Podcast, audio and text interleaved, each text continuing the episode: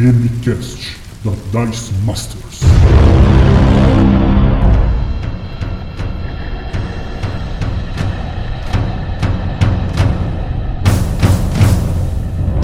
Fala iniciativa, jogadores! Está começando mais um DMcast, o seu podcast de dicas de RPG e cultura nerd. Eu sou o Jean Rodrigo e serei o seu DM. Eu sou o Cardator, guerreiro humano, mas também conhecido como Dan Ramos da Jambô Editora. Eu sou a Nariel, elfo mago neutro. Sua força bruta não é nada comparada com a minha magia, criatura horrenda. Também conhecido como Tio Nitro. E eu sou o Dungo, ladrão Halfling de terceiro nível que só rouba de PDM trouxa. Mas também me conhece como Mr. Pop e hoje eu trabalho como sócio da Puro Editora. E hoje nós vamos falar sobre as origens de um dos maiores sistemas de RPG nacionais e o bastião do movimento old school no Brasil, a lenda do velho dragão, o Old Dragon RPG. E também falaremos aqui sobre a criação do principal cenário de Old Dragon, Legião. Mas primeiro, vamos para as DMs dessa semana.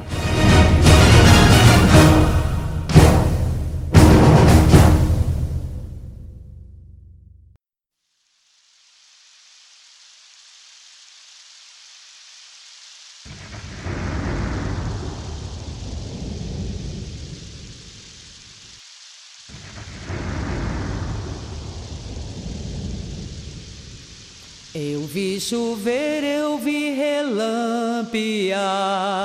Rolem os dados, jogadores! Bem-vindos à sessão de DMs e recados do DMcast. Conheça Chover e Relampear, Dados e Macumbas. Chover e Relampear será um livro de RPG com o qual o jogador interpretará personagens médiums, pessoas com a capacidade de incorporar entidades espirituais. Os jogadores escolherão entre nove linhas diferentes, que vão querer seguir, e receberão poderes mágicos daquela linha. As magias em chover e relampear, dados e macumbas funcionam de uma forma sutil.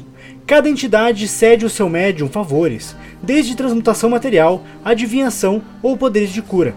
Em chover e relampear, os jogadores viverão no Brasil durante os anos 30, época da ascensão do Estado Novo e conhecida como uma época autoritária e intolerante, principalmente aos praticantes da Umbanda e às pessoas pretas, de modo geral. Além de enfrentar os intolerantes, adversários presentes na sociedade, os médiums também têm que lutar, tanto no plano físico quanto no espiritual, contra outros médiums, que voluntariamente ou não incorporam espíritos involuídos e se manifestam como diversos personagens, bestas perigosas ou até monstros das lendas brasileiras.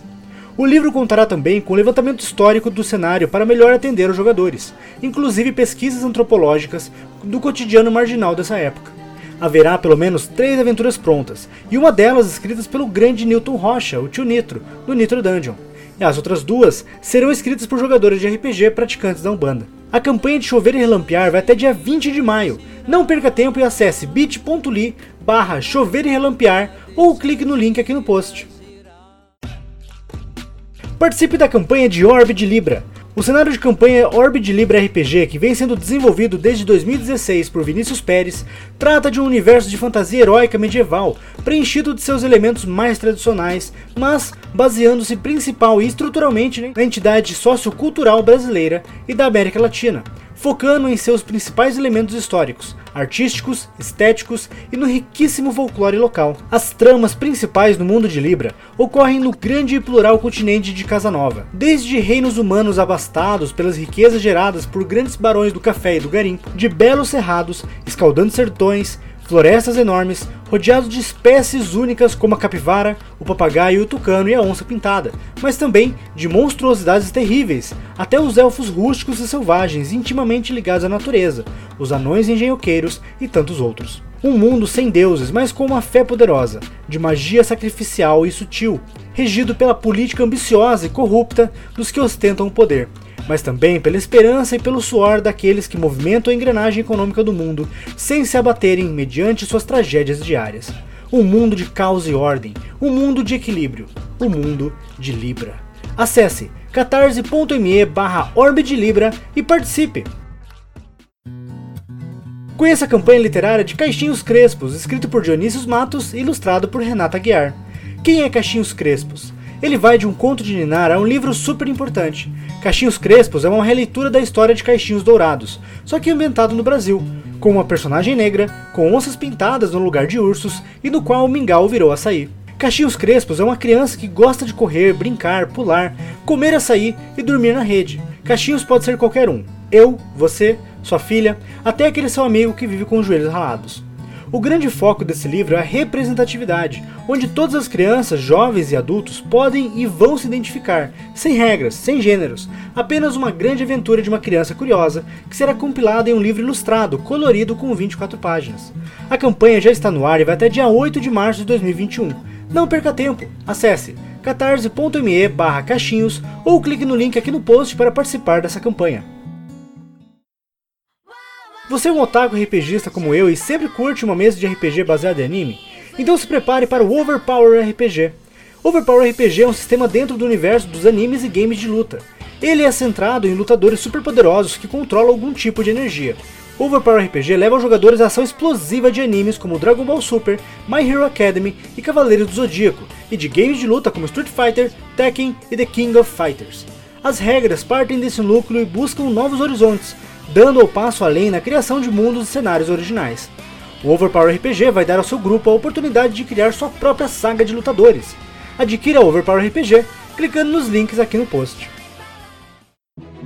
Seja você também um aventureiro nível épico da Dice Masters. Você será uma lenda entre as lendas. Venceu inimigos terríveis e conquistou feitos que serão contados pela eternidade. O mundo é pequeno diante da sua grandiosidade.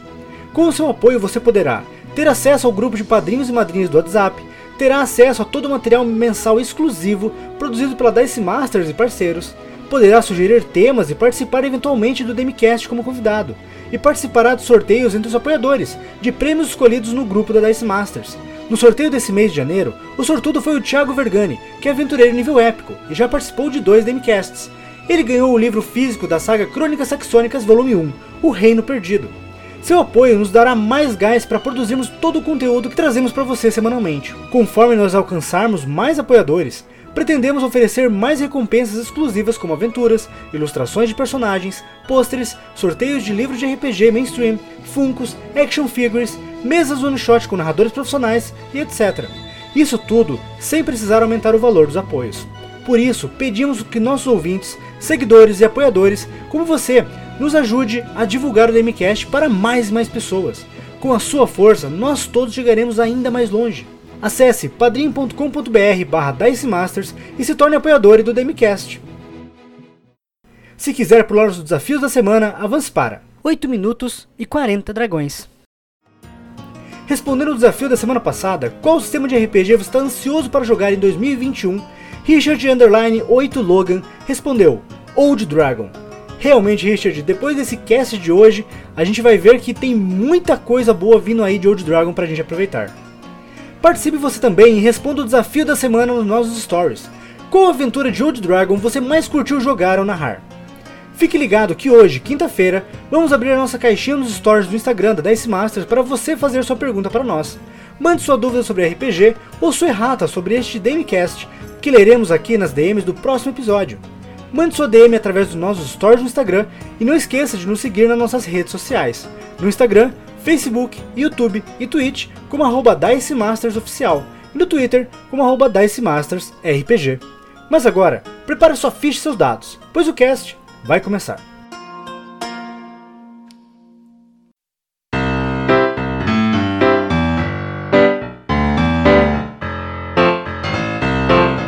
Aquela era outra era quando tudo era um pouco mais simples e RPG era mais uma diversão do que trabalho. Mas como foi que surgiu a ideia de criar um RPG como Old Dragon e como foi que isso se tornou realidade lá em meados de 2008, 2009? Ah, antigamente é que era bom. Começou com a nossa raiva da quarta edição do D&D. 3.5 também. 3.5 É, tá também. vendo? É, to- todas essas coisas, essas coisas novas aí de- de- desses jovens que jogam RPG de videogame. Pelo que eu me lembro, tá? Não, mas eu acho melhor o, o, o Mr. Pop falar, né? É Mr. aí. Pop, eh, porque eu, a minha memória é memória de escritor, eu lembro tudo, claramente. Eu lembro quando você explicou que você deu essa ideia, você teve essa ideia de, de, um, de um sistema mais tradicional, mais simples, quando você estava numa campanha de 3.5 e chegou em níveis altos, não foi? Eu lembro que você me falou isso. Foi exatamente isso. Assim, é, eu tive uma mesa em Curitiba, quando morava em Curitiba, que rolou entre 2006 e 2009. E determinado momento da campanha, era uma campanha de 3.5, os personagens chegaram ali 11 primeiro, 12 segundo nível. E aí simplesmente o jogo parou de funcionar. O, o Ranger não deixava nenhum combate ser efetivo, porque ele foi pegando aquelas habilidades da árvore de habilidades de Ranger da 3.5 de tiro, de arco e flecha. E assim, a hora que, gente, rola a iniciativa. Terminava de falar rola a iniciativa, o Ranger já tinha disparado 16 flechas. então ninguém jogava, só quem jogava era o personagem do Ranger. Aí eu tinha que ficar fazendo um monte de ginástica é, narrativa para evitar que o Ranger usasse com muita efetividade as suas armas, né, as, suas, as suas flechas, o que por si só já denota um problema grave do sistema. Eu estava tendo que é, desconstruir o sistema para evitar que o Ranger efetivamente fizesse aquilo que o sistema permitia que ele fizesse. E aí, muito sacudo, eu comecei a lembrar da época que eu jogava AD&D, ainda moleque, né, sem pelo na, na, na barba, sem pelo na cara, sem responsabilidade nenhuma, de segunda a segunda, e falava, porra, aquilo é que era tempo, aquilo que era bom, olha só, os personagens não faziam esse bando de papagaiada, não tinha tal do fit, não tinha perícia, aquilo que era vida. Aí eu sempre me xingava internamente por ter me desfeito dos meus livros do AD&D, porque idiota como era, né? Pô, lançou a terceira edição, a primeira coisa que eu fiz foi vender meus livros de AD&D, por que, que eu vou querer o livro da minha edição antiga? Eu fiz isso também. Né? Eu, eu me senti, me senti obrigado a migrar, então me xinguei muito por sacanagem, não sei o que e tal. Em 2006, 2007, 2008, o mundo era um pouquinho diferente. Você até conseguia achar material pirata na internet, não era fácil. E a gente não tinha essa disponibilidade de jogar com o computador na mesa. Notebook ainda era uma coisa restrita a poucas pessoas, não tinha tablet, celular, smartphone, então era só na mão de, de, de, gente com bastante dinheiro e não era o meu caso ali jogando RPG naquela época. E aí um dia, mais ou menos sem querer, eu encontro uma página de um sistema chamado Basic Fantasy. Aí a hora que eu leio a descrição do que era o jogo, que eu faço um download do PDF do, livro, que eu vou entender, que eu procuro é, informação na internet, descubro o fórum do Dragon's Foot, não sei o quê. Eu descobri um mundo que na época era o início da renascença old school, eu descobri um mundo que eu não imaginava que existia. Foi o pessoal que, quando saiu a D&D segunda edição, se manteve fiel à primeira edição. Não migrou nem para a segunda edição. Seria a, Nossa! A, a, a revisão da, da, da, dos livros escritos pelo Gygax. Então esse pessoal ficou ali ainda na primeira edição, ainda revisitando o Basic e o Expert, né, o BX, que hoje é a, a bala do momento no, no movimento old school. Então aquele pessoal ainda jogava aqueles jogos com aquela mesma mentalidade, com aquele jeito de jogar. E aí o Basic Fantasy explodiu a minha cabeça. Mais ou menos nessa mesma época, eu tinha um blog, né? Eu escrevia no Pop Dice, e aí por conta desse blog, o Tio Nitro acabou mudando o meu nome. Depois eu tenho até que entrar nessa lista para incluir o pop no meu nome. Eu falo, meu chamo Antônio Carlos, ninguém sabe quem é. Então, é, eu tinha um blog chamado Pop Dice. E aí eu vi uma postagem de um blogueiro, do Fabiano Neme, que postava no Vorpal. E o Fabiano traduziu pelo menos metade do, da cartilha é, de introdução ao movimento old school, aquele Quick Primer, mega famoso, né? Você falou em movimento old school, você vai, você vai ouvir falar do Quick Primer. Eu li o Quick Primer e falei, cara, é isso. Aí na minha mesma hora veio na minha cabeça, falei, a gente precisa ter um, um sistema de jogo nacional que seja old school e que seja um old school que converse com o nosso old school.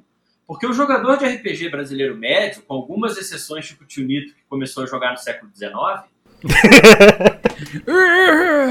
a gente não, a gente não teve menor contato com. eu comecei a jogar com a rainha da Inglaterra. Pois é, minha mestra. que era bom. A Vitória, a rainha. Vamos deixar a rainha claro, Vitória. a rainha Vitória. Vitória. Elizabeth não era nem nascida na época. Era Vitória, era bom demais. Eu tive contato com a Caixa Vermelha, eu comecei a jogar RPG com 8 anos de idade, também por um acaso, porque ia, ia brincar na casa do amiguinho depois do colégio, o irmão mais velho dele tinha, não tinha quem jogar. e acabou dando pra gente jogar junto. Mas a grande maioria das pessoas no Brasil, no mercado brasileiro, começa a jogar RPG ou com o D&D da Grow, ou com a primeira edição, ou, perdão, ou com a segunda edição da, da, da Abril Jovem. Então a gente tinha que fazer um sistema que fosse old school e ao mesmo tempo que fosse old school para esse jogador brasileiro. E daí nasce a ideia da gente criar e começar a escrever o Old Dragon.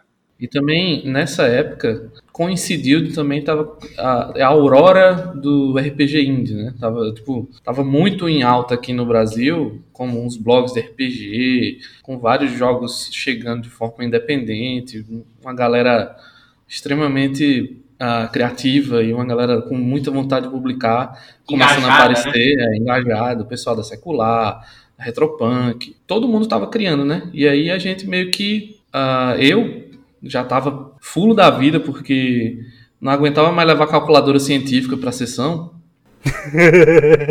e aí eu vi o post do Antônio aí como quando ele começou a pensar no Dragon, tanto que era um nome provisório, provisório o Dragon. Aí quando a gente se juntou para começar as conversas e começar a produzir, a gente meio que entrou nessa, nessa galera, assim, né? Foi meio old school, meio contracultura, meio indie RPG, né? É, e, tem o, e tem o lance também que eu acho interessante é, falar, que na época existia uma, um ecossistema, um ecossistema de blogs maravilhoso. Essa é a era de ouro dos blogs de RPG. Essa era de ouro mesmo, nunca mais voltou. Eram vários blogs, a gente se comunicava entre si e a gente retroalimentava. Então, eu descobri que o Neme estava fazendo, aí eu já ficava assim em cima dele, perguntando quando é que vai sair, o que que é e tal aí já passava. Então tinha uma galera, assim, tinha o Neme, Rei Ozzy, tinha o Dan, Pop Dice, tinha um monte de gente que, que a gente tinha uma espécie de ciranda de blogs, né? Antes do surgimento do, do Dragon, a gente fez muita coisa em conjunto, você lembra, Dan? A gente fez, uhum. a gente fazia iniciativas, tinha uns esquemas de iniciativa entre os blogs. Então eu acho que isso também contribuiu para criar um, um, uma cultura é, de produção, de muita produção nacional e de suporte entre si, porque a gente se dava força entre si. Entendeu? Comunidade muito unida, todo mundo todo mundo unido, todo mundo é, mandando ver, querendo fazer alguma coisa e deixando dessa passividade é, vira-latice brasileira de ficar só consumindo trem de gringo, só babando ovo em gringo, só. Jogando os mesmos três RPGs, né? É, oh meu Deus, vai sair um novo D&D. Aí quando saiu, ficou todo mundo puto. Né?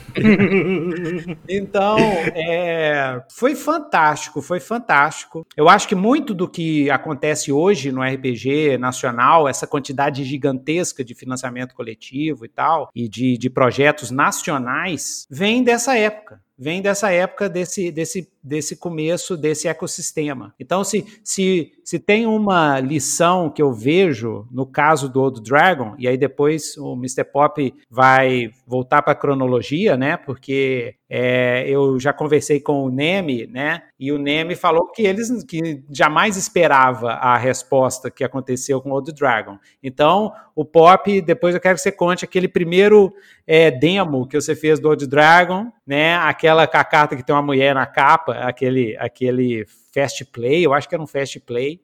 Era um fast né? play test. É, e mas se fica uma lição aqui dos dinossauros para o pessoal jovem hoje é ecossistema, reunir em grupo, entre em contato com outras pessoas, faz junto, ao invés de separado. É esse que é o segredo, tá? Não adianta nada você criar o seu RPG sozinho se você não compartilha, se você não tem uma comunidade para você conversar, para você trocar ideia e tal, tá? Então essa é a dica. Cara, viu falando isso aqui, tipo, quando alguém fala aqui da gente fazer é, parceria, de fazer um anúncio ou conversar e fazer um cast sobre algum sistema que está nascendo, eu falo, pô, bora lá, vamos fazer isso, vamos fazer funcionar, vamos, vamos ver, ver se dá certo isso, mas juntos, sabe? Eu, eu até brinco, cara, que no Brasil, o Brasil, se for pensar em tamanho de mercado mundial, é um ovo em questão de, de produtores de RPG e coisas e tal. E eu acho legal assim quando as pessoas tomam isso e, e na consciência disso trabalham lado a lado, sabe? Não competem de forma agressiva uns com os outros, mas sim se complementam, se ajudam, sabe? Tipo, eu, eu, quando eu recebo aqui, por exemplo, o Valpassos, ele fala que, tipo, se alguém pede ajuda para ele, ele vai lá e dá, um, dá uma dica, pelo menos, sabe? Tenta dar um toque pra pessoa. E isso é legal pra caramba.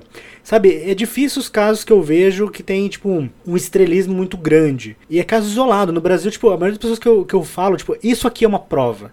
A, a, o Demicast eu considero como sendo nada. É um bebezinho tá saindo do ovo. E, e vocês aceitaram participar desse cast. Vocês são caras que, como o Tio Nitro falou, são dinossauros. E, e assim, eu considero vocês meus heróis. E é, é muito doido, tipo, é muito doido. Quando eu falei pra minha esposa que eu ia gravar com vocês, ela falou pra me acalmar, assim, se acalma, tá? Vai, vai com calma. Não, é que nem, é que nem eu com, com o Pop e com o Dan. Eles, pra mim, eles são heróis, assim. É, eu, não, eu não sei se eu já falei, eu falo isso várias vezes. Mr. Pop, pra mim, é o, é, é o Elon, Musk. Do, do RPG, entendeu?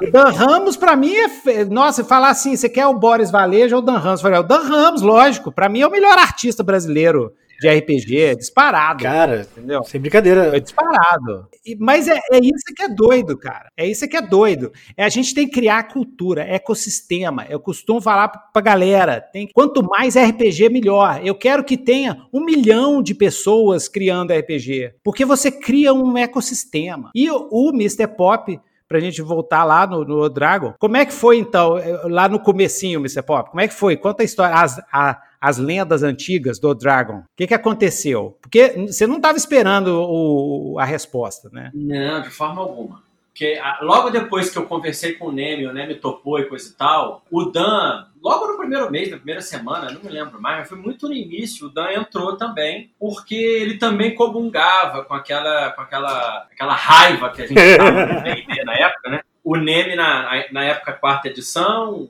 eu e a, a 3.5, acho que o Dan odiava as duas. Fazia o combo. Sim. Mas a gente tava, é, todas... a gente tava muito revoltado e aí, pô, vamos fazer, vamos fazer. O Dan ia focar, obviamente, o único que manjava alguma coisa de, de arte era ele, então o Dan ia focar em tentar dar uma cara ou desculpa pro projeto, e eu e o Neme começamos a sentar para escrever, e o Dan dava os palpites, ou falava, ó, oh, eu gosto disso, eu voto aqui, eu voto ali, e aí foi praticamente o ano de 2008 inteirinho quebrando pau, eu e o Neme e o Dan, se xingando mutuamente, com muita ênfase, muita força, até que a gente chegou num, num livretinho que a gente chamou de Fast Playtest, e a gente disponibilizou para download para os nossos é, 1D6 amigos baixarem. E aí o troço explodiu. A gente não imaginava que as pessoas acompanhavam os reportes de, de criação de design que a gente vinha postando nos blogs da gente, e o, o, o Fast Playtest estourou. Foi uma coisa de louco, assim. Foi o, o, o, PDF mais baixado da história do Paragons, que já, já era o nosso segundo blog na época. Eu já tinha largado o meu blog, o Dan já tinha largado dele, a gente já estava escrevendo num blog conjunto, coletivo, que era o Paragons. E foi o PDF mais baixado em menor tempo, assim, coisa absurda. 5 mil downloads em uma semana e gente mandando e-mail e elogiando e xingando e falando que estava copiando, que estava roubando D&D, pirateando. Uma loucura. Quando, quando teve aquele sucesso. Não, mas teve, mas ao mesmo pop, mas teve muito elogio também. Nossa teve, Senhora. Teve muito mais elogio do que crítica. É. Por isso que a gente continuou. É, a única, eu lembro que a única, a única briga que, que eu entrei na época né, o Nitro Dungeon, meu blog entrou na época, foi o lance do, do Bárbaro ser especialização, né? Com, eu bati boca com, com o Neme nas internets aí, por causa desse negócio. Porém, eu agora aqui, aí, público, faço a retratação total, porque no final das contas, o Neme estava certo, eu é que estava com a cabeça muito de. Porque, para mim, na época, o old school era o ADD, entendeu? Assim, eu achava que o ADD tinha a classe básica de bárbaro. Mas, depois, com o tempo que eu fui entender, é, o, o Old Dragon foi buscar lá, na, lá nos anos 70, entendeu? Onde você tem as classes básicas mesmo: homem de armas ladrão, clérigo e mago, e acabou. E, e o resto foi coisa que foi adicionada para frente. E hoje, é que eu já tenho mais experiência com game design, é, eu considero uma, uma visão genial, porque é muito elegante. Ou seja, ao mesmo tempo você tem classes, quatro classes básicas, você tem uma infinidade de especializações que você pode fazer, entendeu? Então, o, o, as, as diversas, Bárbaro, Ranger, seja lá o que for, entra no sistema como especialização para ser utilizada só quando for necessário, sabe? Quando a turma tiver afim. Mas o básico, o core mesmo ali, é os quatro. Eu lembro disso. Haja vista, haja vista que virou tendência, né? Virou tendência, virou ten... Não, e inclusive, quando saiu o básico, que era ir até nível 5, eu fiquei enchendo o saco deles, do, do pessoal que estava fazendo, para lançar logo o básico. E quando lançou o básico, aí eu declarei lá, ó, não mestro mais D&D. Não, e eu parei.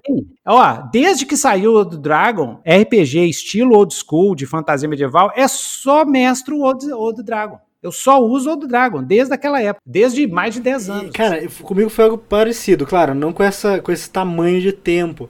Mas eu comecei com o DD 3.5, que eu lembro que eu ouvi o Nerdcast RPG e falaram no final que era D&D, eu fui pesquisar, achei os livros da quarta edição muito caros, não comprei, achei um, um PDF lá do, do 3.5, baixei, li, não entendi nada, não sabia como fazer ficha, fiz as fichas, aprendi a jogar e comecei no 3.5. E aí me falaram quando saiu o 5.0, não, vai pro 5.0, isso já em 2014. E aí me jogaram pro, pro 5.0. Eu gostei do 5.0, que era mais simples que o 3.5. Mas daí, o primeiro. Quando, eu, quando eu tive a oportunidade de, de ter o Old Dragon na mão, me falaram, não, cara, experimenta o Old Dragon. Eu peguei o Old Dragon, fui ler, falei, caramba, cadê as perícias?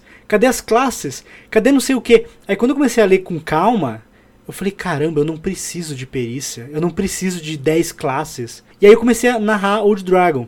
Eu sei que eu fiquei muito tempo, cara. Eu só fui narrar D&D de volta quando me pediram. Falei, Jean, você narra uma mesa de D&D? Tá, eu narro, narro sim. Mas, na real, eu larguei o meu D&D quinta edição, Isso acontece cara. direto. Não, larguei, larguei. Porque, tipo... É.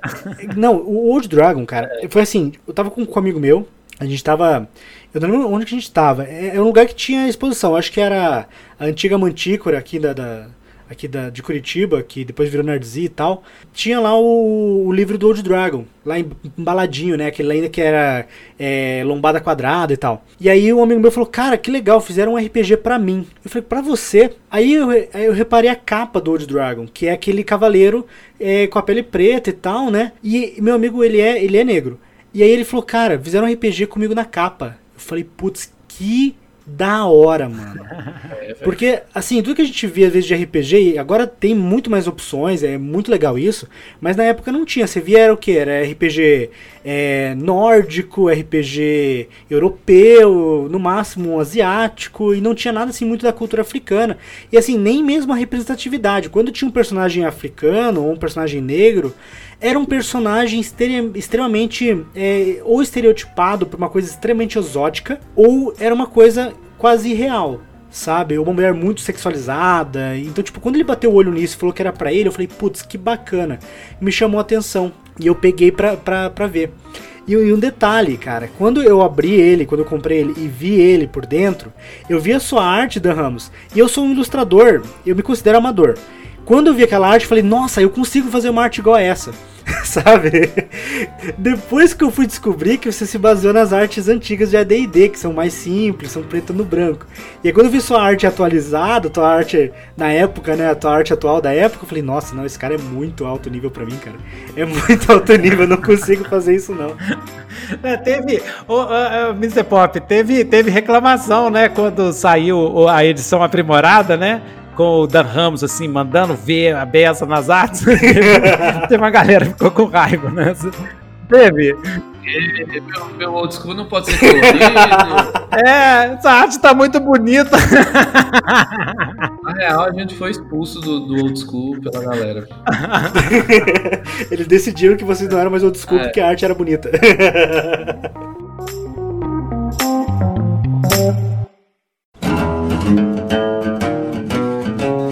Não, e, e aí, Mr. Pop, como é que foi então o esquema lá? O primeiro volume, como é que foi? Aí, enfim. Caixa preta. Ah. quando a gente, é, com o Fast Play, quando a gente viu que a gente tinha uma coisa de apelo comercial, aí, bem, vamos rodar uns livrinhos aí, né? Vamos, vamos imprimir uns livrinhos e vamos fazer orçamento em qualquer lugar, custava os olhos da cara, a gente não tinha a menor condição de produzir. E aí, o que, que eu fiz? Eu comecei, eu tinha um dinheiro guardado, dois mil reais. Na época eram. Porra! eram Valia alguma dólares. coisa, né? Eram mil dólares, né? Dois mil reais eram mil dólares. Tipo, 6 mil reais hoje. É, tinha guardadinho na poupança por uma eventualidade, não sei o quê. E aí, na época, sem a mulher saber, eu gastei dois mil reais em livros de AD&D antigos no eBay. Como eu sabia que livro não pagava imposto, eu não quis nem saber. Comprei dois mil reais de livro importado, né? Se- Seria 6 mil reais hoje, né? 6 mil reais de livro. Nossa senhora. Tudo de coleção de gente que já tinha parado de jogar lá nos Estados Unidos, trouxe tudo pro Brasil e revendi pelo dobro do preço. Empreendedor. Ah, Então eu trouxe tá vendo? Tá vendo, Jean? Ó, tá vendo? O Mr. Pop é que tem as cabeças manhas, velho. Tá vendo? Isso aí, velho.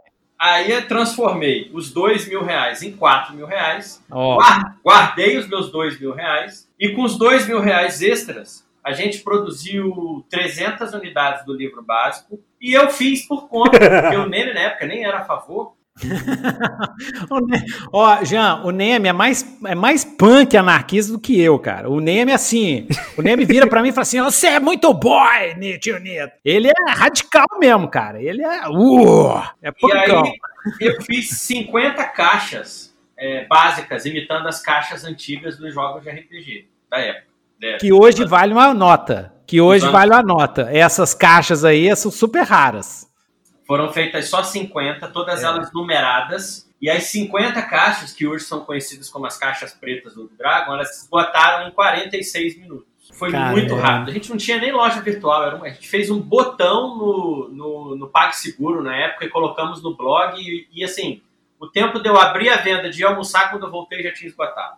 O primeiro livro foi, foi feito pelo blog, pelos blogs, né? Pelos blogs. Não era nem editora ainda. blogs. Não, Marketing, tinha, não existia Redbox. Era Vorpal. O livro foi produzido pelo produzida no Porpal e, e Paragon Books. Vorpal e Paragon. A primeira tiragem tem o selo dos dois blogs atrás, porque não existia Redbox. A gente nem, nem tinha ideia de fazer uma empresa, de viver disso, de porra nenhuma. É, E aí essas 300 cópias, elas acabaram em pouco mais de dois meses, dois para três meses. E aí começou um monte de loja, mandava e-mail pra gente, ah, eu quero revender o Wood Dragon, eu quero vender o livro de vocês. E a gente não podia vender porque não podia emitir nota, né? A gente não era pessoa jurídica. Aí a gente abriu uma empresa e rodamos mais mil cópias. Essas mil cópias acabaram em seis meses e a gente rodou mais mil, que acabou em mais seis meses e os anos foram passando e a partir daí a gente começou a editar outro tipo de jogo também e aí o troço explodiu. Fico- Acabou ficando muito maior do que a gente imaginava. A gente achou que estava fazendo um jogo para minha mesa, para a mesa do Neme, para a mesa do Dan. E quando a gente viu, a gente já estava com 10 mil cópias vendidas. Caraca, mano. Ah, é, e, e aparecendo em televisão, aparecendo tudo quanto é blog, blog do, do, do o Nerdcast, né, Nerd, sei lá, esse é o nome dos caras, falando, mó famoso assim, cara, mó famosão, assim, foi, foi impressionante, cara, foi impressionante. Cara, foi, é, foi fantástico. É, Essa, essa, primeira, essa, essa primeira fase do Dragon foi maravilhosa. A gente fazia Old Dragon Day, fazia aqui em Belo Horizonte, o pessoal ia lá. A, turma aqui de BH ama Old Dragon, meus amigos dinossauros, assim, tudo compraram a ideia, tá? Eu tenho muito amigo da década de 90, assim, e, e antigo de RPG, que, que ama, né? Tem um X-Men que é, que é um chegado meu aqui de, de, de séculos, ele faz campanha para a favor do Old Dragon o tempo todo, assim, indica para o pessoal.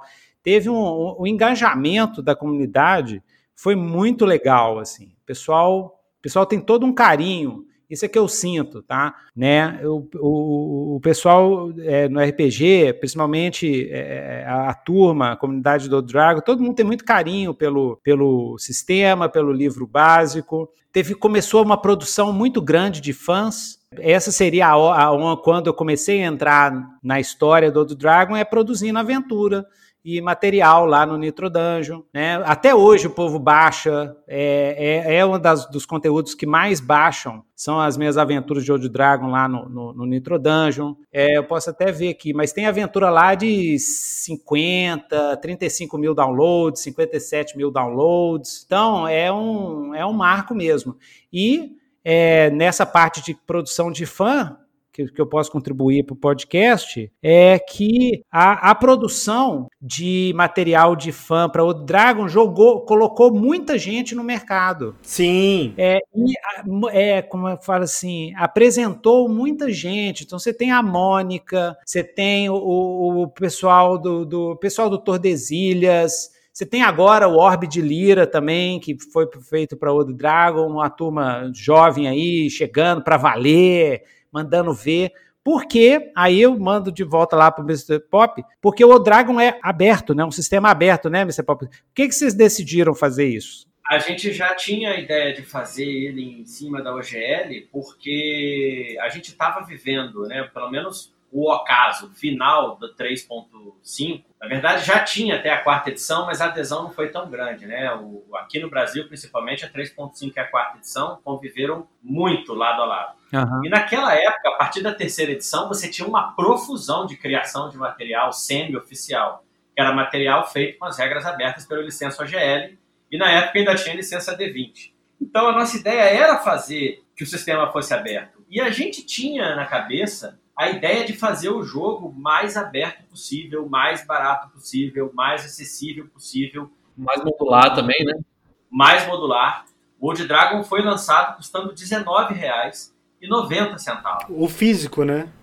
O físico. Hoje nem PDF custa isso, mas a gente queria que o jogo fosse acessível. Então a gente produzia o jogo lá, o, jogo, o livro custava 11 reais, a gente vendia 19, ganhava 8 reais por livro só é, e reinvestia depois para produzir mais material. Então a nossa ideia era fazer ele acessível, barato, para que todo mundo pudesse contribuir. E a gente, na época, fez uma coisa que ninguém tinha feito. A gente fez um playtest aberto. Sim. Uhum. Nem o Pathfinder tinha feito isso na época. Isso é anterior a, a, a, ao lançamento do Pathfinder. A gente abriu o, o playtest para as pessoas falarem: olha, gostei disso, não gostei. Isso funcionou, isso não funcionou. Essa regra tá boa, essa não tá. E com base no que a gente ouviu nessa versão do, do First Playtest, é que a gente lançou a primeira edição, que é a edição capa, capa mole interior preto e branco. Então também teve um, um, um playtest aberto para toda a comunidade, a gente recebia e-mail pra cacete, depois para filtrar aquilo, para condensar e tornar aquilo um material é, executável, deu um trabalho desgraçado, mas a gente, na medida do possível, tudo que foi passado para a gente, a gente levou em consideração. Então, assim, a ideia já era muito isso, assim, fazer um negócio aberto, punkzão mesmo, sabe? Sem descuidar do lado comercial da coisa, porque a gente nem tinha isso em consideração, mas a ideia era fazer um jogo para que todo mundo pudesse usar. Depois, com o passar do tempo, que a gente foi vendo que tinha um produto comercial na mão, é que a coisa começou a andar em paralelo com o jogo aberto. Então, assim, eu acho que fomos os primeiros a abrir o livro básico. Hoje o PDF do livro básico é aberto qualquer um baixa, não precisa pagar um centavo, não é nem pague o quanto você quer, é de graça mesmo. E é o mesmo livro que você vai ter se você comprar. Por quê? Porque sim, porque assim você tem acesso, assim você joga. Gostou, compra o físico. Não gostou, manda para tua lixeira, ou fica enchendo esse monte de HD externo que você tem aí na tua gaveta que nunca vai abrir de novo. não tem problema nenhum, não tem problema nenhum. O jogo é de graça, é acessível, o PDF está lá lindão para quem quiser baixar porque é ferramenta de marketing. Porque enquanto você achar que pirataria vai roubar o teu dinheiro, você vai correr atrás do pirata e vai deixar de trabalhar. A partir do momento que você bota o pirata para trabalhar para você, a vida muda. Porque pirataria é divulgação. O cara que está baixando o teu jogo e não vai comprar o teu jogo, ele já não ia comprar mesmo. Então você não está perdendo venda, você está ganhando exposição. E é esse é o pensamento que o produtor de conteúdo precisa ter. Espalha a tua ideia, faça o máximo de pessoas é, ter acesso, conhecimento, saber o que você está escrevendo. Se ninguém conhece o teu livro, ninguém vai comprar teu livro. E jogo, RPG, sistema que não é jogado, morre. Não adianta vender sem cópia. Se ninguém joga daqui seis meses, ninguém fala mais do teu jogo e teu jogo morreu. Então trabalhe junto com a comunidade, espalhe a tua ideia, não seja egoísta que com o tempo os jogadores vêm. Hoje eu vejo assim, no, no Dungeonist, que é uma baita ferramenta de divulgação de RPGs indie, por exemplo. Muita gente trabalha com essa ideia, né, de trabalhar com material gratuito, e vocês fizeram isso numa época que isso não existia, né? Vocês trabalharam com PDF gratuito quando, tipo, pelo que eu sei, pelo pouquíssimo que eu sei, tinha o quê? 3DIT que era gratuito, né? O, a maioria dos, dos livros nem PDF tinha em, em, português, né? Você tinha que comprar de fora, talvez. Não, acho que nem existia plataformas de venda de PDFs externos, né? Nos Estados Unidos, a, coisas assim. A Redbox eu acho que só não foi a primeira a vender PDF, porque a secular começou antes. Hum. Mas a gente criou todo um ecossistema dentro da nossa loja para vender PDF. A, são assim, a gente quando lançou o nosso segundo jogo, que foi o Shotgun Diaries, a gente tinha três versões. A gente tinha o PDF, o livro e a versão de luxo. Isso era uma coisa que no Brasil não tinha. Ninguém fazia mais RPG em caixa. Antes do, do, do Old Dragon, o último RPG em caixa no Brasil tinha sido a caixa vermelha do Tagman, ainda em 93, 94, ninguém nem sabe que existe. De tão velho que ficou. Então a gente trouxe esse... A gente trouxe essa tradição de volta. RPG em caixa, com um monte de quinquilharia dentro. Isso não existia mais. Isso a gente trouxe de volta. E vou falar, cara, uma é uma experiência você receber uma caixa e abrir ela. Hoje, olha, isso aqui é documentado aqui para vocês saberem. Hoje chegou o meu Tormenta 20. Eu abri meu Tormenta 20 aqui, Dan, Dan, Dan, você não existe, cara. Que caixa é aquela, mano? Que arte, que escudo, que livro. Tipo, eu, eu abria, eu abri assim, tipo, minha, minha esposa filmou, tirei foto, parecia uma criança recebendo meu, meu primeiro videogame, cara. Tipo, eu abri aquilo, cara, a sensação de você abrir uma caixa e, e tirando os itens de dentro é, é algo, é algo que, tipo, não tem comparação. Tipo, não importa o que você está comprando, comprar um livro e tirar o plástico só não é a mesma coisa, sabe? É, é muito bom essa sensação. Se você nunca comprou um jogo que vem em uma caixa, compre, cara. Participa de campanha de, de, financiamento que tiver isso, porque eu vou te falar, é então, uma experiência. Então vou, vou aproveitar e fazer o jabá, porque a caixa mais bonita de RPG do Brasil é a do Legião. Isso. Era da desolação. Caceta. O trem bonito, que trem. Nossa Senhora. Nossa Senhora. Eu Pelo sou, amor de Deus. Eu sou muito suspeito para falar. Pelo amor da deusa. Mas eu vou dizer que eu concordo com o Tinito. Caixa bonita igual a do Legião, livro bonito igual ao do Legião, livro de Nossa. cenário igual ao do Legião. Cara, Dan Ramos, você é monstro. Aquele livro, inclusive, inclusive, aproveitar aqui que está em público. Inclusive, Dan, aquele, aquele livro me abriu várias portas, tá?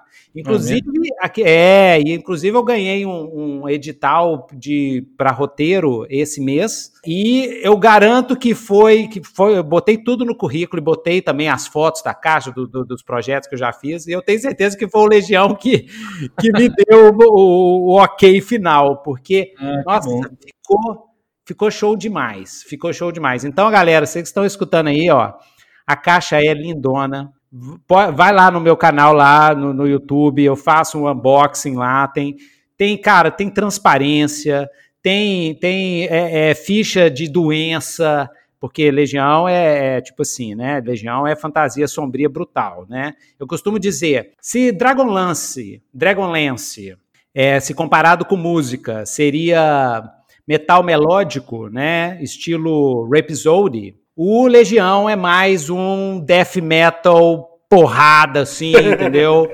Um melodeath, assim, bem medonhão. Então, e, a, e o, todo o visual que o Dan Ramos fez evoca isso. Evoca essa coisa assim.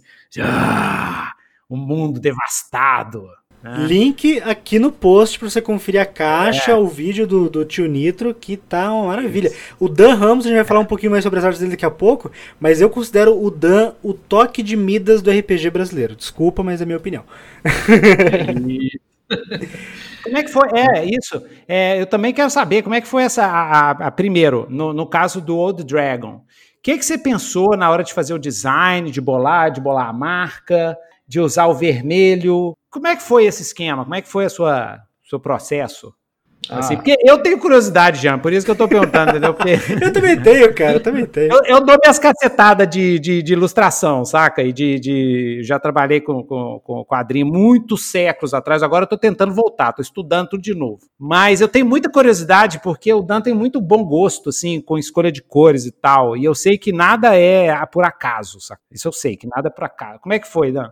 Ah, mas o Antônio tá caladinho aí, mas o Pop tá caladinho aí, mas a gente sempre foi uma, uma, uma dupla para Ah. trabalhar com o Dragon. Tanto na, assim, nessa parte de visual, né? Ah, o vermelho, ele, a gente não, não tem nem o que dizer, é por causa da, da caixa vermelha, né? Do do D&D, a saudosa caixa vermelha. Eu comecei a jogar com a caixa vermelha em português de Portugal. A gente pesquisou muito sobre arte da época e sobre... Porque, assim, os, o Os Dragon, ele não é meramente um retroclone, né? Como, como a galera fala na- falava na época e fala até hoje, que o que surgia naquela época era muito retroclone, que era clone de sistemas antigos, praticamente bem parecidos, porém que com uma coisa ou outra diferente. O nosso a gente chamava carinhosamente de retrogolem. Alguém apelidou, eu não lembro quem foi. Eu? Foi, né? Foi. Porque a gente trazia algumas ideias mais modernas, até pelo, pelo momento que a gente estava vivendo, e porque a nossa proposta era não só. não era bem trazer tudo de antigamente. Era trazer o feeling, a sensação, o RPG moleque, o RPG de várzea, sabe? E aí, o- a identidade visual do projeto, ela tinha que, tinha que passar, tinha que te levar para aquela época, mesmo se você não tivesse vivido ela. E aí, né, obviamente com as limitações da época, a gente fez o nosso melhor para trazer essa evocação toda, até pegando umas, umas artes que a gente conseguiu ah, de alguns caras de antigamente, ou seja, sempre mantendo a, a nossa identidade visual com esse espírito, né, de muito preto, muita sombra, um estilo mais comics indie dos anos 70 que permeava a arte desses jogos da época, uma coisa meio punk, como o tio Neto falou, né?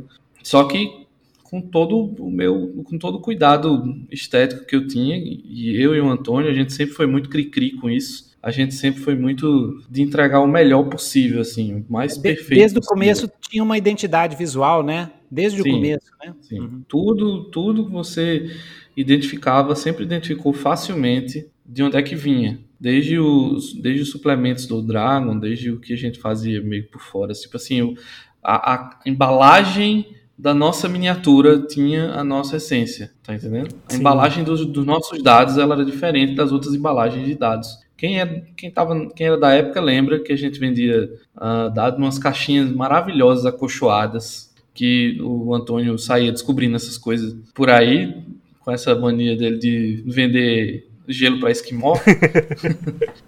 Ele sempre conseguia essas coisas, sempre consegue essas coisas diferenciadas. O que é legal, cara. Tipo, Nossa.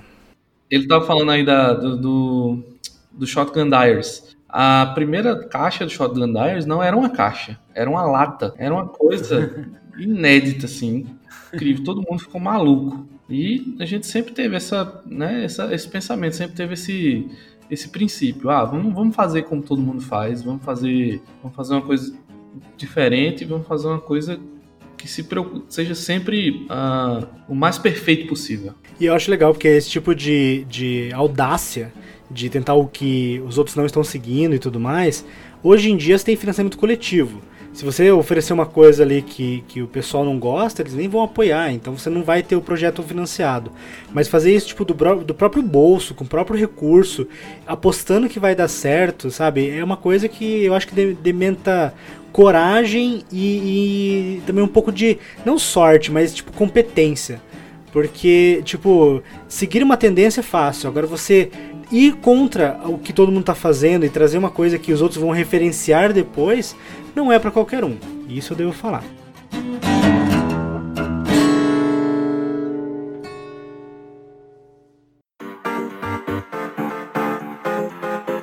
Muitos dos jogadores de Old Dragon, assim como eu, nunca jogou a D&D. Como foi, na opinião de vocês, que o Old Dragon conseguiu ganhar as graças de tantos RPGistas jovens em todo o Brasil?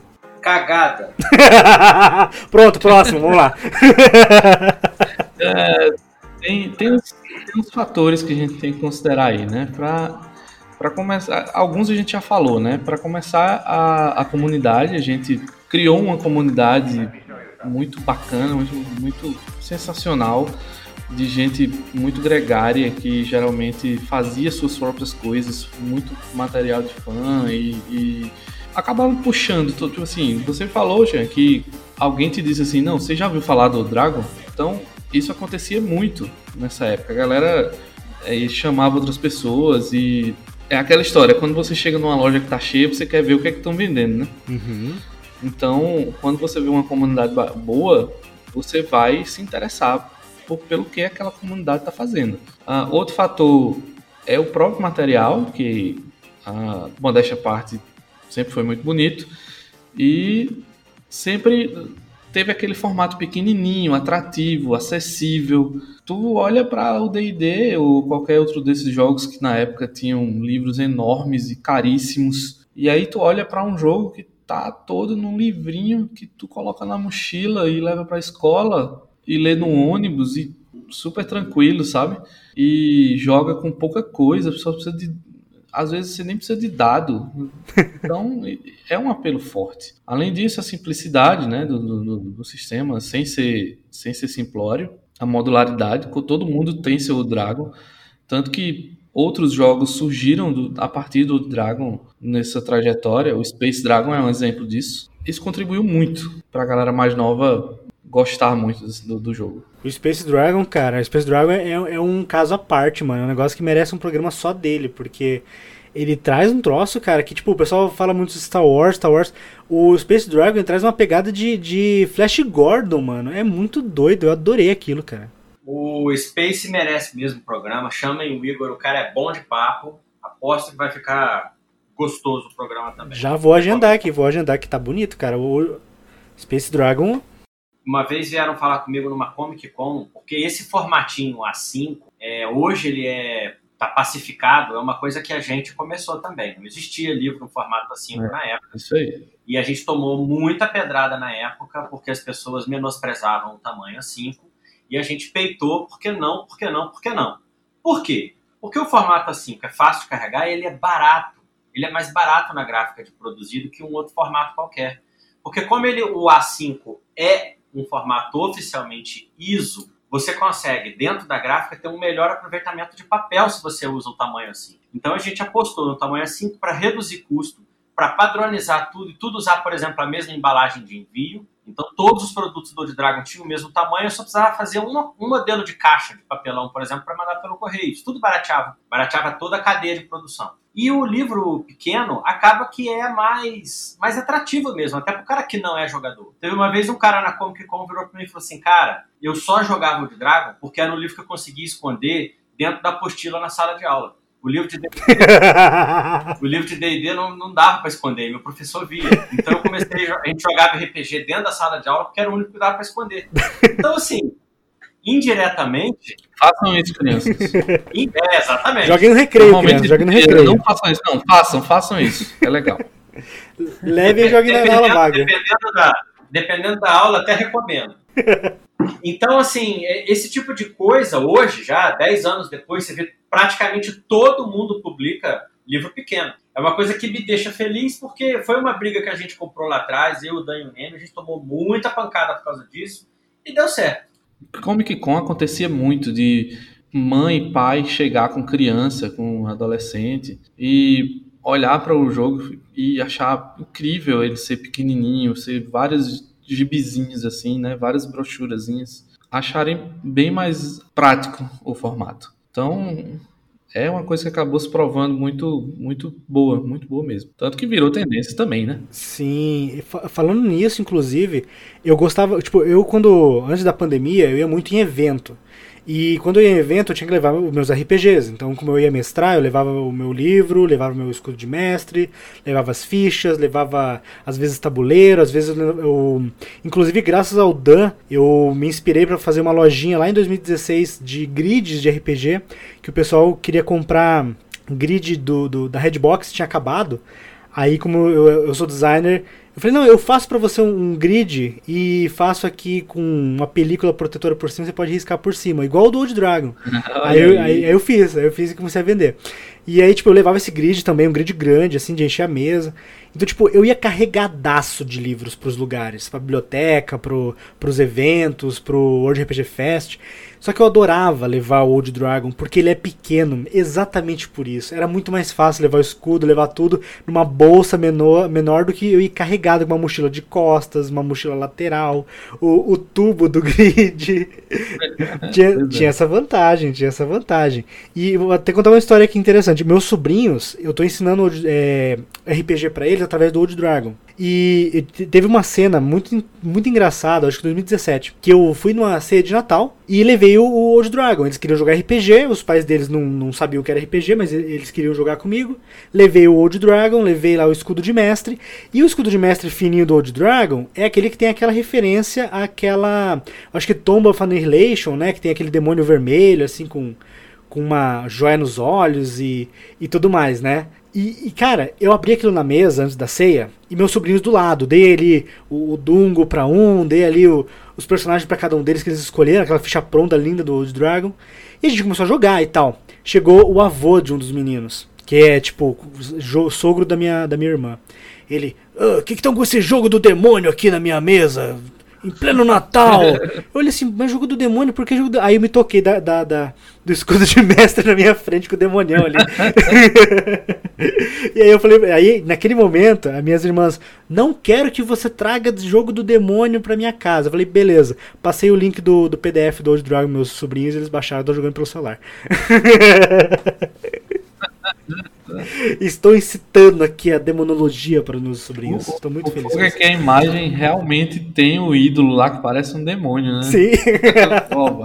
no novo agora que eu comprei, do, do escudo de mestre novo, tem um dragãozão bonito também, que é outra referência também, né? É, agora tá. tá. Cara, é muito bom, muito bom. Eu comprei, eu comprei o kit de mestre no, do novo Old Dragon, porque eu sou beat da, da, das artes do Dan e do Old Dragon, então, tipo, cara, eu falei, não, eu preciso ter o kit novo o kit novo é meu objetivo de vida agora. Eu comprei, eu acho que foi, demorei para comprar, eu comprei eu acho que 2019 para 2020 ali ainda, porque realmente e é legal ver isso, cara, é legal, porque ele é muito bom. Eu levava para os eventos e eu levava tipo dois minutos para explicar as regras do Old Dragon para os jogadores. E, e, não querendo desmerecer, mas quando levava tipo D&D ou, ou Tormenta, levava um tempo a mais. Eu tinha que tipo explicar parceladamente ali as regras durante a mesa para as pessoas entenderem. Mas no, no Old Dragon falava, ó, sabe isso aqui? Isso aqui é um D20. Tu rola e, e vê se deu menor que esse valor aqui tua, tua habilidade. É isso. O jogo é isso aí, pessoal. Não precisa se preocupar com mais nada ali. Depois eu explico o que é JP, mas bora, bora lá.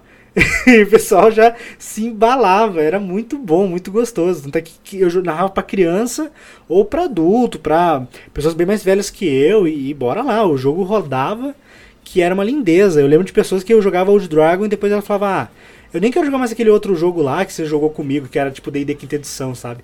Aquilo é muito complicado, eu vi os livros pra comprar é muito caro. Eu quero jogar esse, esse Old Dragon mesmo. Ah, então bora, então bora. Na minha opinião, eu acho que a facilidade do Old Dragon para novatos foi um, um, uma chave ali, essencial também para o sucesso dele entre os, os iniciantes, hein? Sim, é um, é um jogo realmente muito fácil de aprender, muito fácil de você pegar. E a modularidade dele faz com que você evite muita consulta a regrinha, sabe? Tipo assim, o cara tá ali, dá aquela. tem alguma dúvida? Não para a ação, não. Continua. O mestre resolve, né? Sabe? O mestre resolve e a dúvida. Um, é, ter um, um, ter um núcleo simples é bom por causa disso.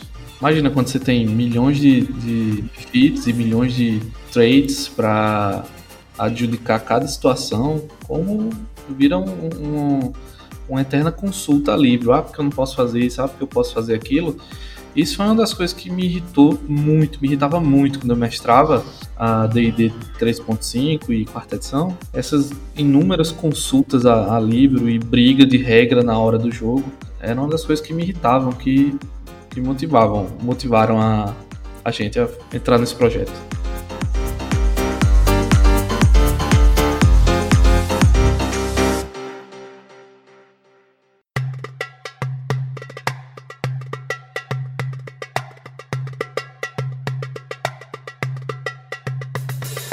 As artes do Old Dragon e a sua diagramação, Dan, elas são um grande ponto positivo para a obra. A gente tá falando desde o começo. Ele traz um sentimento de bons e velhos tempos, né, do, do AD&D e tudo mais. Como que foi o processo de atualização das artes e das mecânicas do sistema para a versão aprimorada? Que eu até falo que eu, eu brinco que é o Advanced Old Dragon, cara. Nossa senhora, tem, tem, a gente teve tanta dor de cabeça quando a gente lançou isso. que todo mundo achava que era a segunda edição. Não, não é a segunda edição. É uma, são alguns aprimoramentos só. Enfim, tudo começou com o bestiário, né? E, o, o bestiário, que bestiário lindo, mano. Pois é. Foi um livro que a gente já sentiu, começou a sentir aquela necessidade de, né, de um, dar um passo à frente e a gente finalmente começou a ter condições de produzir capa dura. Capa dura muito bom e tal. Vamos fazer colorido? Vamos fazer colorido. Beleza. Aí a gente tinha um bestiário colorido e capa dura e tinha o básico paperback e preto e branco. Gente, não, vamos unificar a linha. Não é verdade, Pop? É, precisava, precisava Vamos que unificar os a linha. ficassem bonitos nas, nas estantes, né?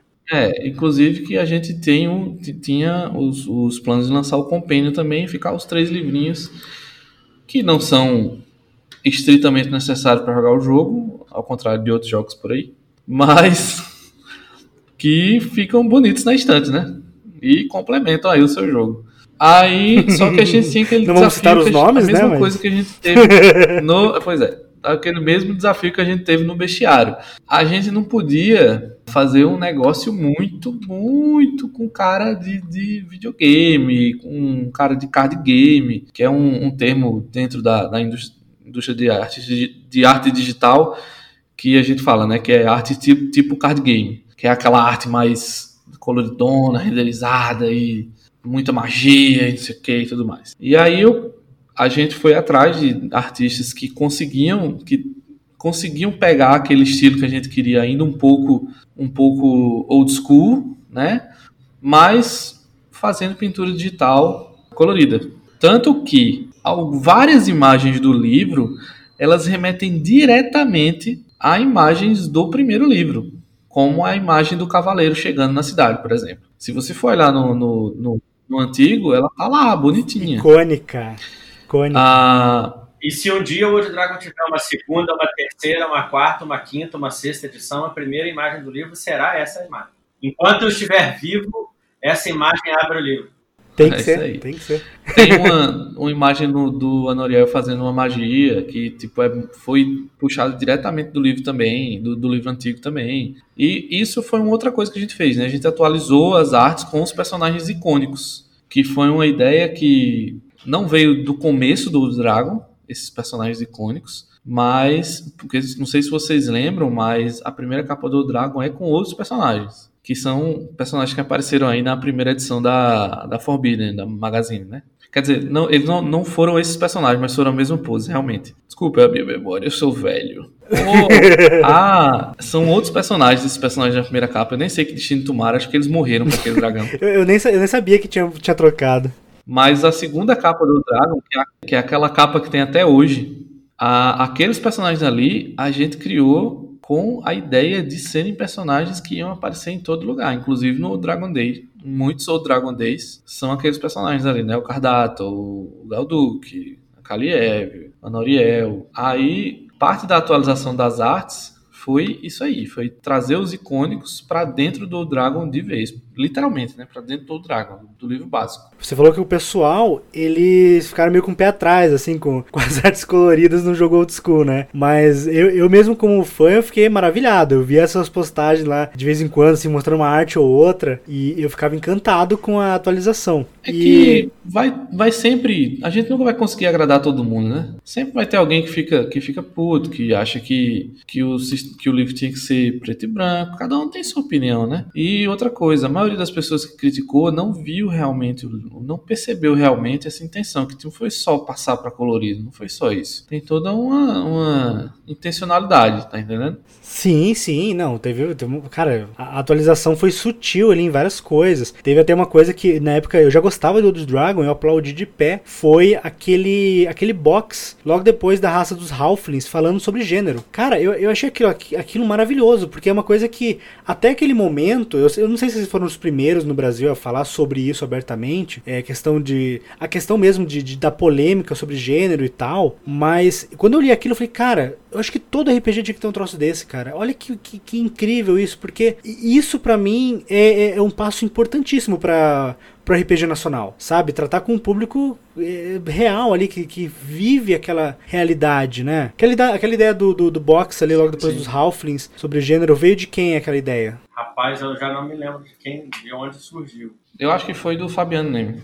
É bem provável, bem provável. Porque foi, ele criou os, os, no- os deuses novos, né? E, Foi, tem, foi, foi. e tem uma deusa que é. Ou ela é, trans, ou ela é trans ou ela é gênero neutro, não lembro. Uma coisa que eu lembro da época, que eu não sei quem que tinha comentado, se foi o Antônio, se foi. Quem foi? Mas tinham falado assim que era possível utilizar é, personagens do, do, do Old Dragon original e jogar nas mesas do, do aprimorado, né? E eu fui assim, eu, eu extrapolei isso num nível muito alto. E eu lembro que eu fui numa mesa, eh, eu fui narrar uma mesa paga eh, e levei o Old Dragon, os- as fichas novas do Old Dragon e levei no PDF do livro aprimorado, né? E fui narrar como se fosse a mesma coisa. Eu lembro que eu, eu me bananei no começo por umas mudanças bem simples lá, tipo de ataque à distância, ataque corpo a corpo, umas coisas tinham mudado ali, né? E eu lembro que eu tive um impacto grande na mesa quando eu percebi que as regras tinham mudado do que era antes. Tipo, o antes eu via que tinha algumas coisas que podiam melhorar, mas eu achava que tava legal ainda. Quando ela aprimorou, ficou melhor, na minha opinião, mas eu fui pego de surpresa. Como que foi pra vocês ali a, a, a a- mudança nas regras do sistema? Porque a parte, a parte visual realmente é bem, é bem vista ali. Você bate o olho e percebe que é um livro quase novo. Mas as mecânicas ali, elas foram meio que trabalhadas de volta, né? Não foram recriadas do zero, não foi tipo uma nova coisa, mas elas foram melhoradas. Como que foi esse processo de, de aprimoramento das mecânicas do jogo? A gente já tinha lançado uma prévia que a gente chama de especial de Natal. Um apanhado de regras novas, de evoluções de algumas regras, muitas coisas que os jogadores já vinham mandando e-mails e perguntando. Enfim, assim, era um, um apanhado de coisas que a gente já tinha percebido que o público estava pedindo. Aí, é, a versão aprimorada, muito mais do que a primeira versão, a primeira original, ela foi muito mais tocada pelo Neme do que por mim e pelo Dan. A gente já estava num outro momento da vida e da empresa em que não dava para a gente discutir todas as palavras, linhas e vírgulas do, do- da produção do livro. Então, ficou mais a cargo do Neme depois a gente periodicamente se juntava, batia o martelo, apontava aqui eu acho que não tá legal, aqui eu acho que tá assim, aqui tá. Então, essa versão aprimorada, ela acaba incorporando umas modernidades extras ao sistema é, a pedido do, do, do próprio jogadores mesmo. Cara, eu, eu acho que, tipo, na minha opinião de jogador e de narrador de Old Dragon, eu acho que elas facilitaram bastante a, a questão de, de algumas mecânicas ali. Como eu falei desde o começo, eu acho que a versão aprimorada, eu brinco que é a versão avançada, porque pra mim ela foi, tipo, eu não sei como pra vocês, mas pra mim parece que foi uma marca, assim, sabe? Uma, uma pedra fundamental, que, tipo, o Old Dragon, na minha opinião, ele deixou de ser um, um jogo, um jogo que podia ser dito como apenas um- uma brochura, e eu passei a falar, não, esse livro é um livro que eu quero colocar na minha estante e deixar bonito lá, sabe? A qualidade dele, a, o visual e, e, tipo, e mesmo assim, depois que eu peguei o aprimorado, pegar o livro assim, levar nas mesas, abrir, mostrar, chama muito atenção. Então, se você tá ouvindo isso aqui e não conhece a versão aprimorada ou comprou o Old Dragon na versão ainda que era uma brochura, aproveita, pega a aprimorada, que cara, é uma experiência nova de Old Dragon. É muito bom. As mecânicas não estão completamente diferentes das originais, mas eu acredito que é uma evolução muito interessante da versão original do Old Dragon para uma versão que eu acredito ser até mais amigável que a primeira já era. Eu acredito que ela é mais amigável ainda. Então corre lá, aproveite, clica no link no post, dá uma olhada que, que vale a pena. Essa polêmica a respeito dessa, das mecânicas novas e do que se tornou o jogo, enfim. Eu acredito, na minha opinião, esse é o momento que o Dragon, tipo assim, ele chegou na maioridade. Ele deixou de ser nossa criança, nossa criança e se tornou a versão assim, ao menos no momento em que ele saiu, né? Porque obviamente os tempos mudam e acho que no futuro aí talvez o Antônio fale mais mais para frente. No futuro talvez isso mude, não sei como é que vai ser, mas naquele momento ali que ele saiu, a versão aprimorada do, do livro, era foi tipo a mão do público ajudando a moldar o jogo durante todos esses anos, tá entendendo? Tem várias mecânicas Uhum. que saíram e que o Antônio gostava, tipo a iniciativa por turno, né, Antônio? Iniciativa por turno, velocidade de arma. Pois é, tem coisas que eu não que eu entendo que o jogo precisava, mas não era o que eu queria, coisa que o Neme não queria e, e acabou saindo ou não saindo. Mas é isso, né? Não é um produto de uma mente só, é um, é um produto das três mentes, mas acima de tudo da mente do público, da mente dos, dos fãs, dos jogadores. Eu, o que eu acho massa mesmo assim no, no, no jogo é que amanhã isso pode mudar. Amanhã a galera tá querendo, tá mudando, tá fazendo jogos com outras, outras, digamos assim, encarnações do Dragon, e aí ele pode sofrer outras mudanças. Como, novamente, eu não sei como é que o Antônio vai querer prosseguir, mas eu acredito, conhecendo ele todo esse tempo, eu acho que ah, sempre vai ser um produto muito da comunidade, sempre vai ser um jogo muito da comunidade, com carinho de todo mundo, assim, sabe? Será que um dia teremos Old Dragon 3.0? Espero que não. Classes de prestígio mil, mil perícias. Não, eu, eu acho que, inclusive, eu acho, assim, analisando como jogador e mestre, o Old Dragon tá indo para um caminho cada vez mais minimalista e mais elegante as regras. É, é o contrário. É o, a evolução do Old Dragon vai ser para deixar ele cada vez mais sem arestas, assim, entendeu? Ou sem o que a gente, o que falo na, na minha teoria de RPG, né? Tio Nitro desenvolveu uma teoria de RPG, galera. Vai lá no Nitro Dungeon, tá? Foi vários anos, tá? Fica falando aí de GNS, Big Model. Tio Nitro tem a teoria dele também, chama teoria do foco. e e no, no caso do Old Dragon, o que eu tô vendo é uma evolução de diminuir o que a gente chama de pontos de contato. O que, que é isso? Termos teóricos de RPG. É todas as vezes que durante uma sessão do jogo você evoca a regra. Tá? Todas as vezes. Ah, eu vou, sei lá, eu vou é, agarrar aquele cara, né? No 3.5 tem um monte de ponto de contato aí. Ok, parou. Vamos ver. Você faz um, um cheque assim, faz um cheque assado, não sei o quê. Vamos Teste de ver. toque, Exatamente. de sei o Esses quê. são pontos de contato. Não tem. na- não- isso aí é tudo técnica, tá, galera? Não tem. Ah, se tem muito ponto de contato é ruim, se tem pouco é bom. Não, não tem nada disso. Cada jogo é um universo.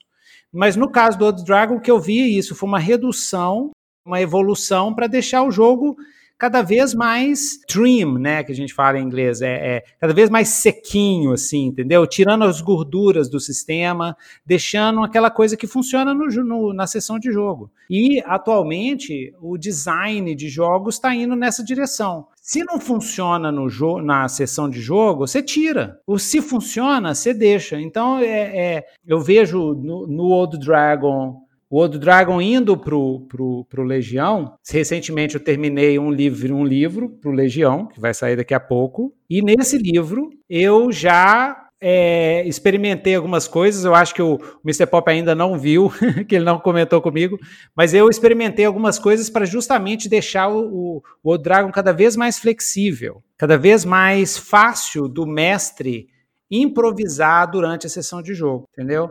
Eu, eu penso assim, um sistema bom de RPG é um sistema que dá flexibilidade para o mestre improvisar na hora do jogo e não se basear o tempo todo, ou grande parte do tempo, em técnicas de ilusionismo. O que, que é ilusionismo? Ilusionismo é quando o mestre dá, cria uma ilusão de escolha para os jogadores, né? mas que, que não é verdade. Quanto mais o sistema ajuda o mestre a improvisar na hora, mais liberdade e mais agência você tem para os jogadores. Então você perguntou por que, que o Old Dragon é, funcionou, por que, que o Old Dragon deu certo, por que, que tanta gente adora o Old Dragon. Eu tenho amigos meus aqui que só mestram Old Dragon. Eles não querem nem saber. E normalmente o pessoal, esse pessoal que eu conheço é velho, né? É o pessoal mais velho mesmo, que gosta e fala, ah, eu mestre é o Dragon, não quero nem saber. Por quê? Porque é um sistema que permite que o mestre crie a narrativa na hora. Porque é um sistema enxuto, é um sistema, é, eu não gosto do termo simples, ou, ou, porque é um termo totalmente subjetivo, não, não, não significa nada. Sim, né? sim, sim. Mas e por isso que a gente o fala. É um sistema com poucos pontos de contato, ou seja, são poucos momentos da sessão de jogo que você vai ter que ir lá. E depois de uma ou duas sessões de jogo, todo mundo já pega o core do sistema, que é jogada de proteção, entendeu? O core do sistema é esse, tá? Você tem a jogada de ataque e a jogada de proteção. Só isso. Quer fazer um teste, o famoso teste de perícia? Você faz uma jogada de proteção. Jogada de proteção modificada de destreza, jogada de proteção modificada por força, para quando é coisa de força, jogada de proteção modificada por inteligência, quando é coisa de inteligência, e acabou.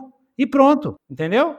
E não tem, é, é, não tem conversa. O resto do jogo fica na parte da criação coletiva de história né? O que a gente chama, em teoria, de narrativismo não estruturado, que é o estilo old school de jogo.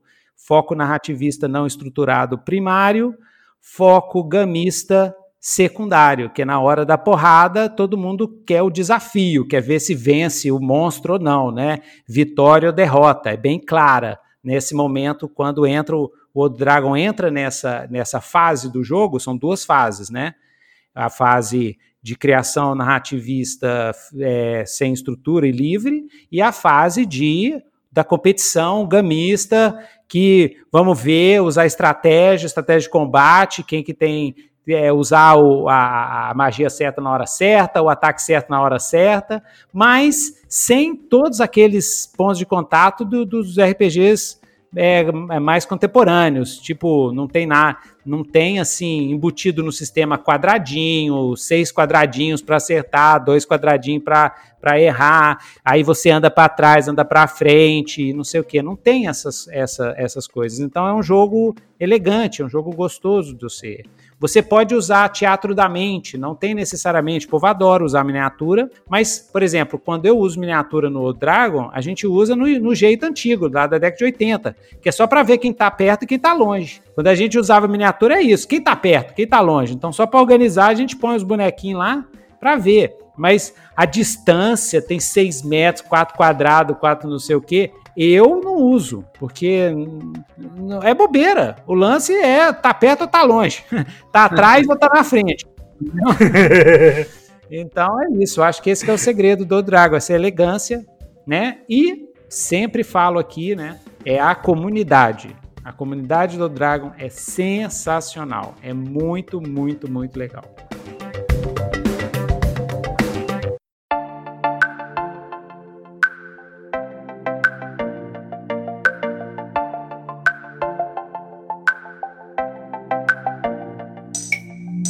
Ainda vamos fazer um cast exclusivo sobre o cenário de Legião. Mas ele foi o primeiro cenário oficial de Old Dragon? E quais foram as inspirações para o desenvolvimento desse mundo tão rico que é o mundo de Legião? Aí, aproveitar que o Mr. Pop está aqui. Mr. Pop, como é que começou o Legião? Conta aí a história lá dos anos 90. Anos 90, ô louco? Ah, é, 90 aí. E a edição 1 e a edição 2. Senta tá? que lá vem história. Então, o Legião começa como o mundo de jogo da minha mesa original de RPG. Olha só. A gente, um belo dia, resolveu. Por que, que a gente foi ficar jogando no Caramakers em Forgotten? Por que, que a gente não cria o próprio cenário pra gente? Aí a gente distribuiu uma função típica de um livro de RPG para cada jogador, cada jogador escreveu ou a mitologia, ou a história, ou a geografia básica, ou uma cidade, porque a gente também determinou que seriam cidades-estados e não sei o quê. E aí começa a nascer o Legião. Isso é 1997. Nossa. Aí, logo depois eu fui para a faculdade, saí de de casa, todo mundo se espalhou também, foi cada um foi para um canto, a vida levou cada um para um buraco e a gente parou de jogar junto. E aí eu, eu meio que tomei o cenário para mim e comecei a desenvolver ele sozinho. Nessa época vem a, a, o sistema D20, a licença OGL. Eu faço uma primeira adaptação do que a gente tinha de Legião na época para o D20 e ele vira um PDF foi lançado na Rede RPG na época, que era o maior portal de RPG ali na, nos anos 90, no meio dos anos 90, no auge do sistema D20, era a Rede RPG que mandava. Então ele virou um, um PDF com o auxílio do Marcelo Teles, passei o texto para ele, as imagens, e o Teles deu um jeito daquilo virar um PDF bonitinho. O jogo ficou em download durante um determinado tempo e teve tanto download que nós derrubamos a rede RPG. Eu tive que ir correndo lá, dar uma ajuda pro Teles, fazer um depósito para ele lá, para ele voltar com a rede RPG pro, pro ar, porque tinha acabado com a banda do site. Né? Era uma época que se os sites acabavam a banda no meio do mês, você tinha que correr e pagar um extra pro site não ficar fora do ar. Caraca, mano. Fiquei mega satisfeito com o que eu lancei ele naquela época. Aí vem o Old Dragon. Quando vem o Old Dragon, eu falei assim, cara, agora eu preciso pegar aquilo lá e trazer para o Old Dragon. Só que eu já não tinha mais o pique dos 18 anos e a vida de adulto, esposa, trabalho, blá, não me deixava ter um tempo suficientemente grande para continuar escrevendo um cenário que já era grande, já era bem detalhado. Aí, num desses eventos de RPG da vida, peguei pro Tio Nitro e falei, Tio Nitro, quer? Vamos? Aí ele, bora, vamos lá. E aí o resto é história. Aí ele pegou um cenário que já era grande, transformou o cenário num megazord gigantesco de 900 páginas. Eu lembro quando foi que isso aconteceu. Foi em 2011, numa noite paulistana na Rua Augusta. Nossa, gente... meu Deus do céu. Eu, e eu, eu não tinha a menor ideia. Eu lembro, a gente é, tava no. A gente andando pra, lá pra balada do D3. É. Depois do evento. É. Eu acho, eu acho que foi isso mesmo. Eu lembro Nossa, até hoje. Muito louco, eu lembro disso. E não, e a gente encontrou. É, eu estava num hotelzinho junto com a Érica, minha esposa, e a gente encontrou, eu acho que a gente conversou, a reunião de conversar sobre isso foi no café da manhã. Eu lembro do, do Dan sentado de um lado aqui, com blusa de frio, o Mr. Pop do outro lado. Aí a gente conversou sobre isso. Né? E o Mesa Pop virou para mim e falou assim: olha, tem o cenário Legião, eu já conhecia, né? Eu já tinha baixado a segunda edição do Legião lá na rede RPG. Eu fiz uma ilustração para a segunda edição, eu fiz um orc, eu acho que eu fiz umas duas ou três ilustrações que o Teles pediu para a gente, nessa época eu fazia parte da rede RPG, pediu assim para quem pudesse ilustrar e tal, eu ilustrei, e aí o Pop virou para mim e falou assim, olha, queremos fazer um cenário, né, o, não, ele não queria fazer o cenário, o Legião sempre foi o cenário para o Old Dragon. Sempre foi, pelo menos que eu lembro, o Miss Pop sempre falou: olha, o Legião é o cenário do Old Dragon. O Legião é o cenário do Old Dragon. E o, aí ele conversou comigo, é, perguntando se eu não tinha interesse de escrever um romance, uma trilogia de romances para o cenário e trabalhar junto com o cenário, escrever junto com montar o, a, terceira, a terceira versão do cenário e é, é escrever é, uma trilogia de romances para o cenário. Beleza, isso foi em 2011, né? E aí a gente foi conversando, conversando, conversando. Foi em 2013 que, a gente, que eu comecei a trabalhar em cima. É, só que eu não tinha a menor ideia de que eu ia passar cinco anos da minha vida trabalhando seis, oito horas por dia. Gente, eu, é, cara, eu tinha. Você sabe que, que é, o Legião mudou minha vida, assim, porque é uma coisa antes e outra depois. E várias vezes do, durante o projeto, o projeto era tão gigante, várias vezes durante o projeto eu pensei em desistir várias vezes, várias vezes. A Érica que me. Não, tá bom. Porque eu ia escrevendo, é, eu queria que o, que, que o cenário fechasse é, na minha cabeça, assim, eu queria que ele fechasse inteiro antes de passar pro, pro Antônio. Eu estava escrevendo um romance, e junto com escrevendo romance, eu estava construindo o, o mundo com base num material que o, o Antônio me mandou, né, o, do, da terceira edição. Pois é, aí fazendo esse trabalhão todo assim, né, era muita, era muita coisa. E eu sempre vou pelo caminho mais difícil, a minha vida inteira. Tem o caminho fácil, o caminho médio e o caminho muito difícil de fazer as coisas. Eu, eu escolho o mais difícil, não sei porquê.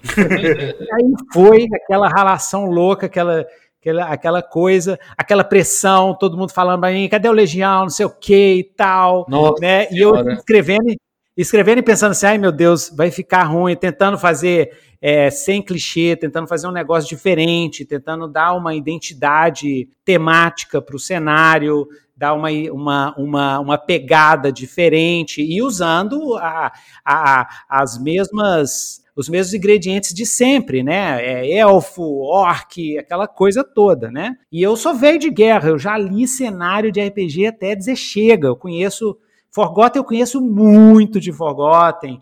Eu, eu já li muito cenário, trocentos cenários. Então, eu queria fazer um cenário que fosse meu, né? Que fosse meu, assim, que fosse nosso, que fosse algo é, diferente, que tivesse uma pegada diferente, que tivesse um jeitão diferente, né? E aí o que que eu fiz? Eu peguei o, o Legião terceira edição, eu peguei o Legião primeira, o, o segunda edição, e eu fui lendo, estudando e decupando eles e tirando os elementos assim que, que eram interessantes, né? Que eram originais, que eram assim, nó, diferente isso aqui. Então, os possuídos, um monte de coisa saiu da, desse, dessa dessa tentativa de fazer um ultimate, né? Eu já falei para o Mr. Pop isso. Eu peguei a segunda edição, a terceira edição e tentei fazer a versão ultimate a minha contribuição foi o seguinte: eu tinha um cenário, né, antigo também, o pessoal até gostava, assim, um dos mais antigos da internet, inclusive, que era o Necrópia, que é a Terra dos Mortos.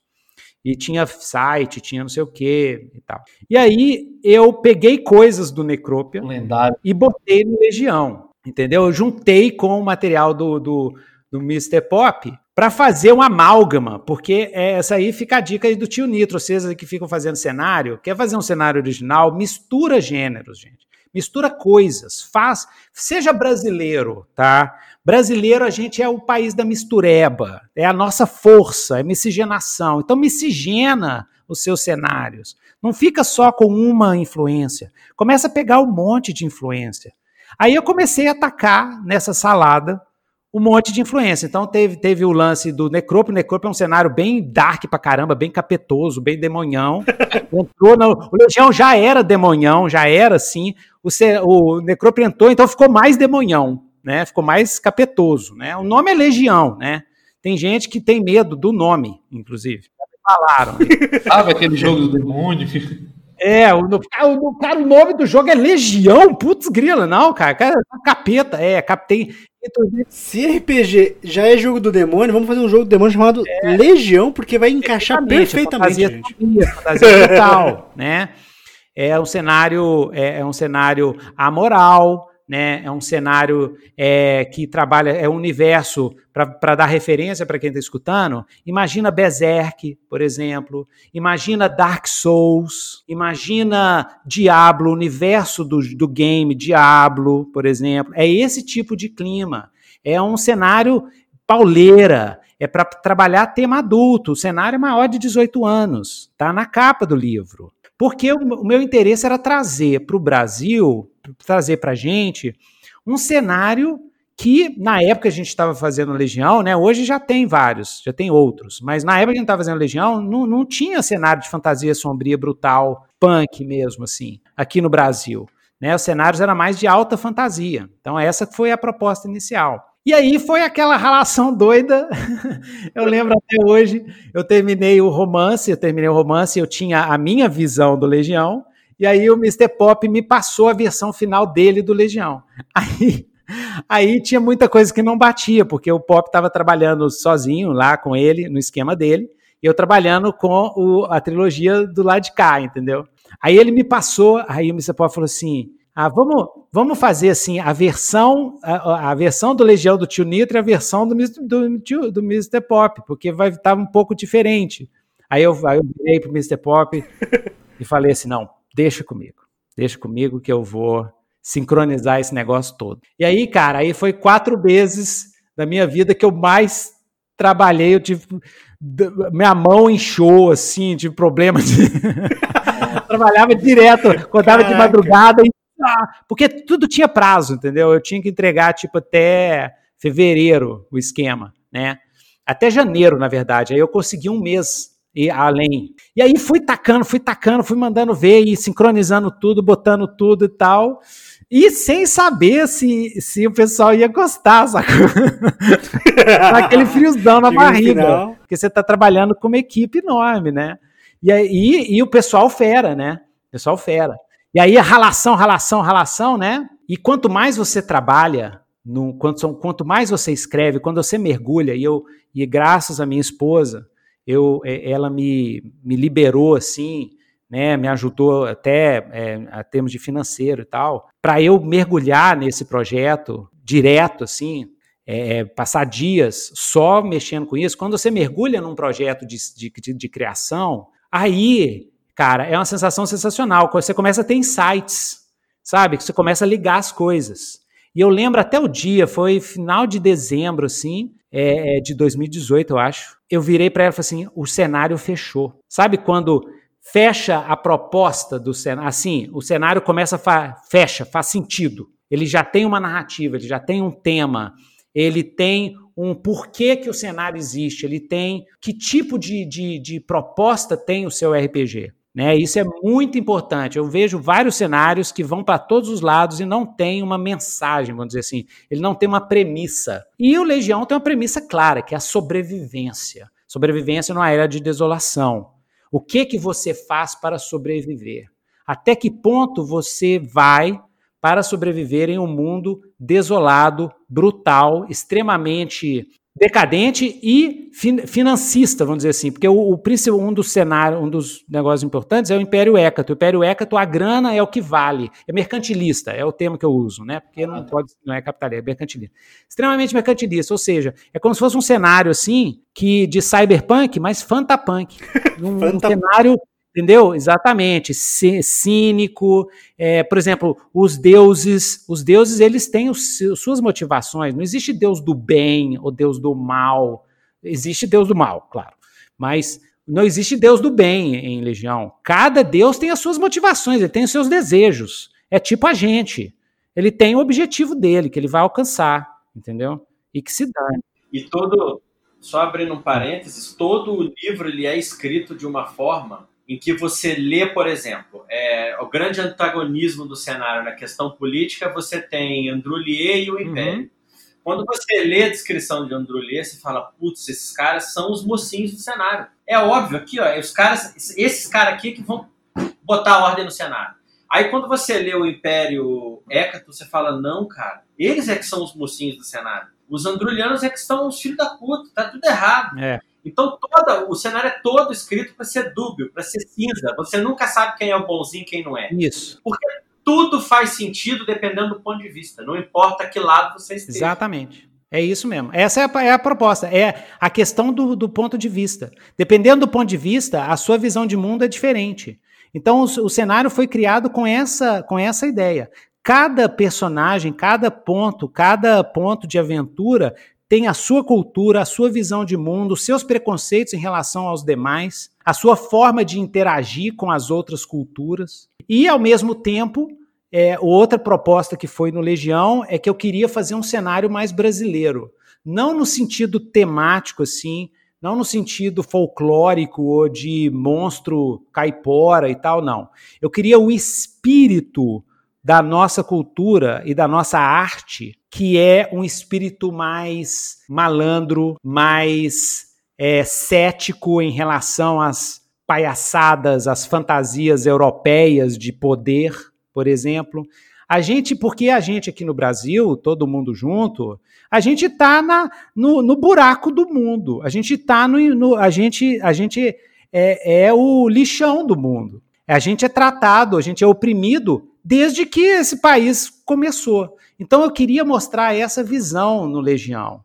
É, em vez daquela visão idealizada dos cavaleiros que são maravilhosos, honrados, é uma visão mais esquema Game of Thrones. Quando você vai olhar de perto os cavaleiros, você vê que é um bando de fanático. E que se você não acreditar no que eles acreditam, eles passam a, a faca, no, você passa o, a espada no você, porque você é infiel.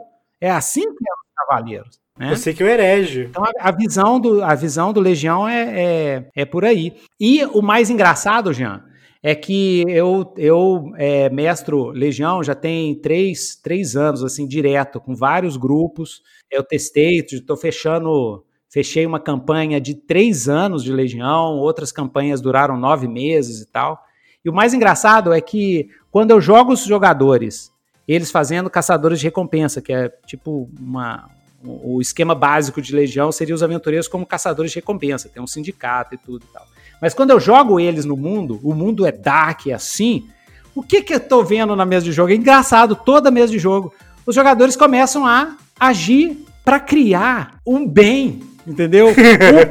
Um, outro grupo criou um refúgio para salvar uma população. Eu, eu falei assim, gente, o que, que, que, que tá acontecendo? Então, o que eu achei legal, isso surgiu né, nos jogos testes e, e até hoje, é que quando você cria um universo bem sombrio, os jogadores acabam agindo como uma força pra levar uma luz pra esse lugar, Cara, entendeu? que da hora. Tipo, você tá no meio do Império Galáctico você quer tentar criar os rebeldes. Aí eu lembrei que quando a gente jogava, quando eu mestrava Dragonlance, que é um mundo assim, mais honrado, tudo bonitinho, que o rei, o rei é do bem, vocês vão lá me ajudar, os jogadores viravam cautiqueira. Queria matar o rei, não sei o quê, vou roubar todo mundo. Quando você joga eles no mundo assim, é, por exemplo, se você tá andando lá em Edelcoron, você vai roubar alguém, cara, provavelmente você tá roubando um ladrão que é muito mais violento que você. Então, os caras ficam assim, nossa, eu vi um ladrão espancando outro cara, não vou lá ajudar. é, muito, é muito engraçado, cara. O Isso é coisa é psicologia reversa. psicologia reversa, exatamente. Psicologia reversa. sensacional, sensacional. ai, ai, ai.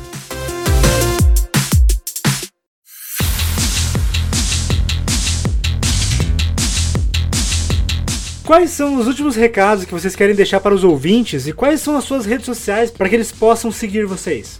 Bem, eu não tenho rede social, eu só tenho Facebook, que não é mais rede social. Não existe rede social se os seus pais te adicionam.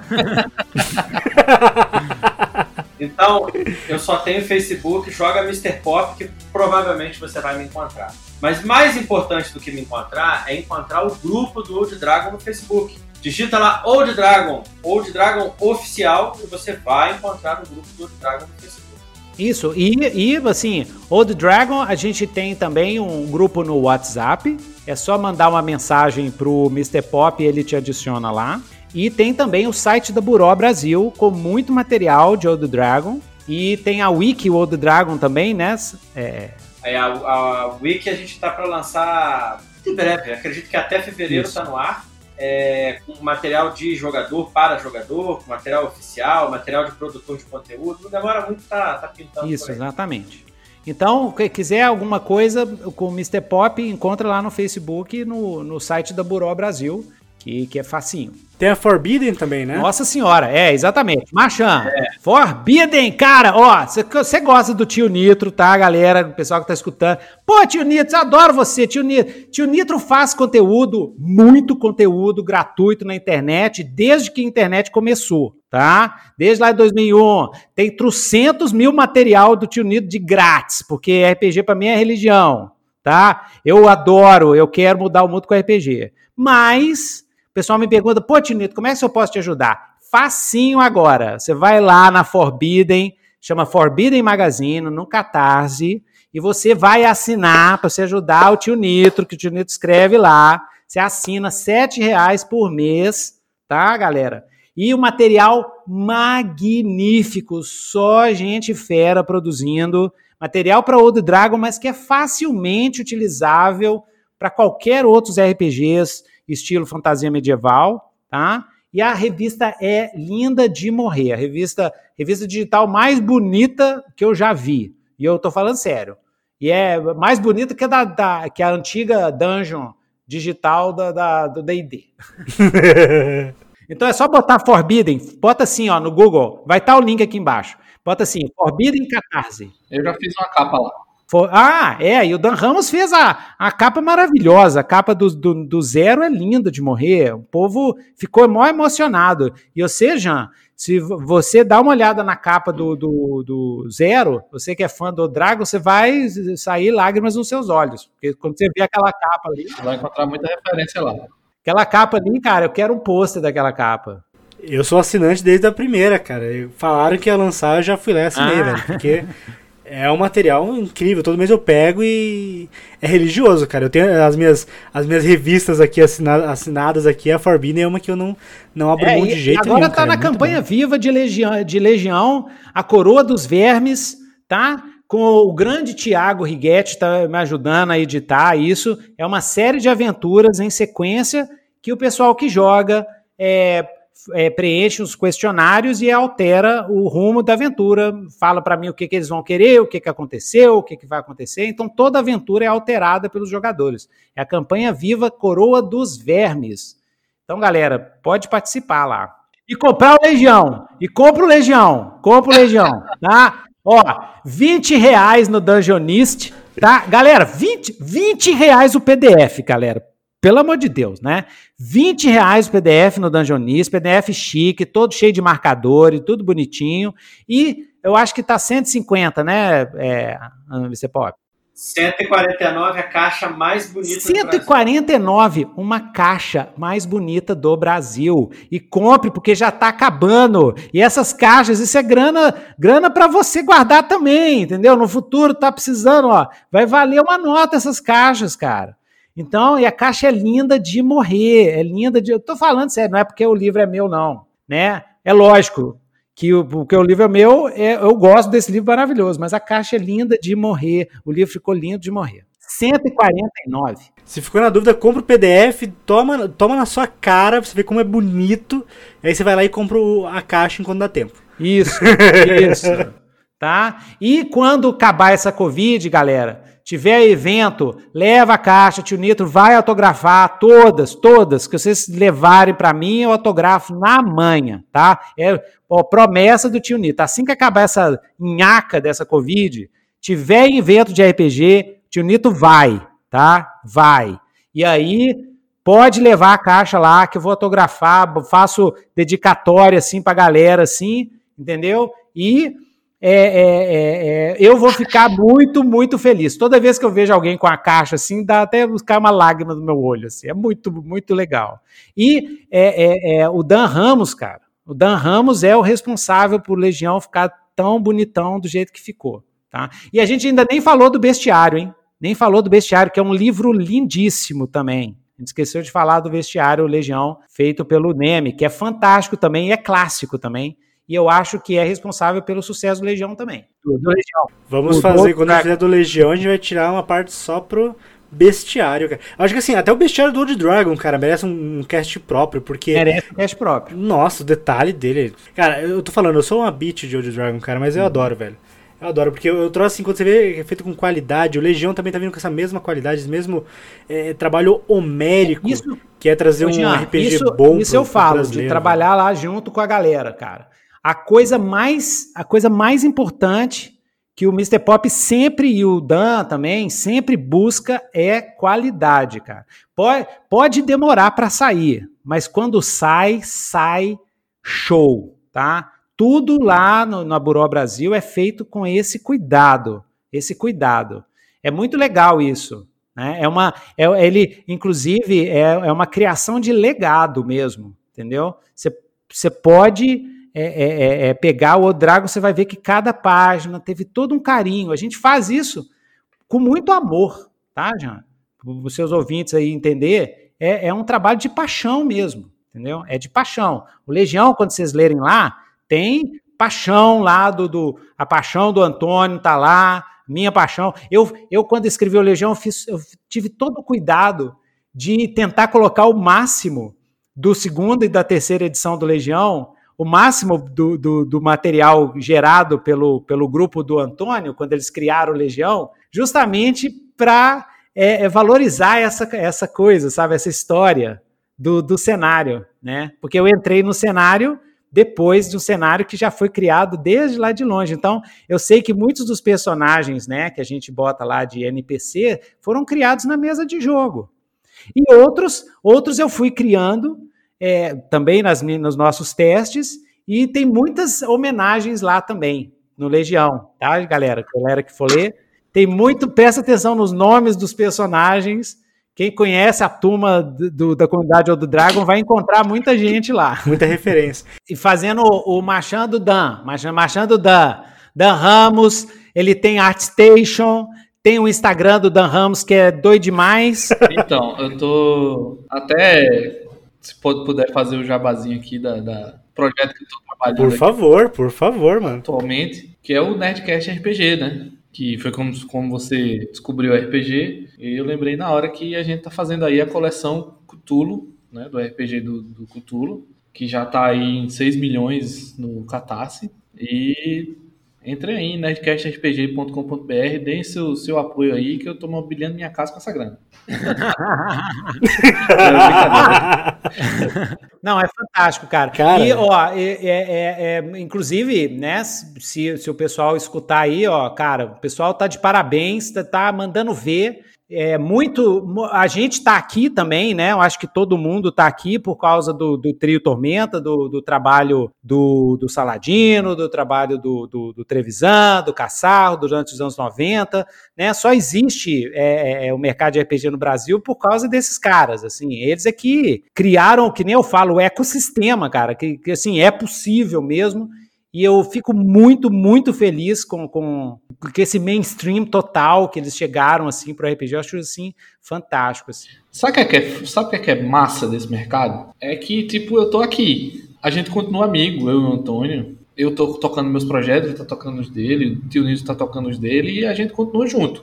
É, lógico, mas, mas é. É. Hum, é um mercado que todo mundo se ajuda. É um mercado muito é. pequeno para ficar essas bobagens de, de tretar, de, dessa concorrência predatória, a concorrência da gente é, é meio que todo mundo crescendo junto, tá ligado? É, é, é, expandindo, Sim. expandindo a galera, expandindo. Quanto mais gente souber de RPG, cara, melhor, cara. Nossa senhora, eu quero que o, o a galera aí, o influencer, né, esses influencers todos aí, comece a falar de RPG, cara. É isso aí todo mundo ajuda todo mundo. Ah, só o seguinte, antes de terminar, assim, ó, deixa eu fazer o, marchando do tio Nito também, porque tio Nito, né, durante essa Covid, aí, ó, tio Nito, nos últimos dois anos, eu ralei pra cacete pra fazer um sistema de RPG narrativista hardcore aqui pro Brasil, tá? 400 páginas, é de graça, de graça, 2D6 Word, tá lá para baixar, pode baixar de graça no Dungeonist, baixa de graça lá no, no Nitro Dungeon, tá? Não era para fazer esse sistema, mas é, eu estava trabalhando num, num projeto é, que depois a gente vai falar, eu espero que o João me chame aí, que é o, o Steam Runners, que é um, um RPG steampunk pós-colonialista, transhumanista, todo maluquete, com, com o Império Brasileiro, com o Império Africano, o Império Indiano, é um, um, uma, um século XIX alternativo, né? Século XIX alternativo de cabeça para baixo, onde a Europa se fudeu, né? Que, é porque steampunk é uma bosta por causa disso, né? Porque steampunk é sempre os europeus de sempre se dando bem. Então eu queria fazer um, um cenário diferente, assim, que os europeus se fudeu. Né? Aí eu fiz esse cenário, steampunk, que é. Que é e aí é, vai ser um PBTA, um Powered by the Apocalypse, porém eu achei que eu podia dar um jeitão no, no, no PBTA para ficar mais doido demais. Eu ia fazendo mais 2D6, aí eu peguei o mais 2D6, misturei com o Apocalipse Engine e virou o 2D6 World, o, o primeiro sistema genérico PBTA do mundo. É o GURPS do PBTA, como o pessoal fala, né? Como sempre, né? O Mr. Pop sabe, como sempre, sempre ficou maior do que eu estava esperando. Mas como é de graça, pra é para variar, como é de graça, então, dane-se, né? Então, gente, quer conhecer? Tem o Pocket 2D6, o, Pocket 2D6 Word, que tem quatro páginas, quatro páginas. Tem o Pocket 2D6 Word com umas 60 páginas, assim, que é um pouquinho maior, para quem tem medo de livro grosso. E tem o Sistemão, tá? Que é o 2D6 Word, são 400 páginas. E tem o Guia do Jogador e o Guia do Mestre. E, cara, tem, para quem conhece PBTA, tem movimento lá para dar com pau, tá?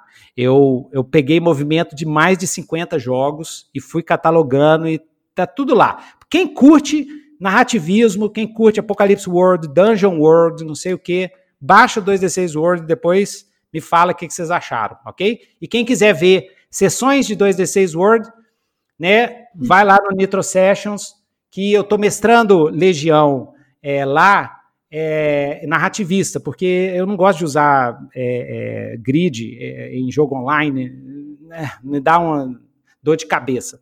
Então, então a gente está jogando Legião, então várias campanhas de Legião, inclusive é, campanhas importantes, né, assim que estão desenvolvendo o cenário, né, e, e, quer conhecer o Legião assim julgado, né?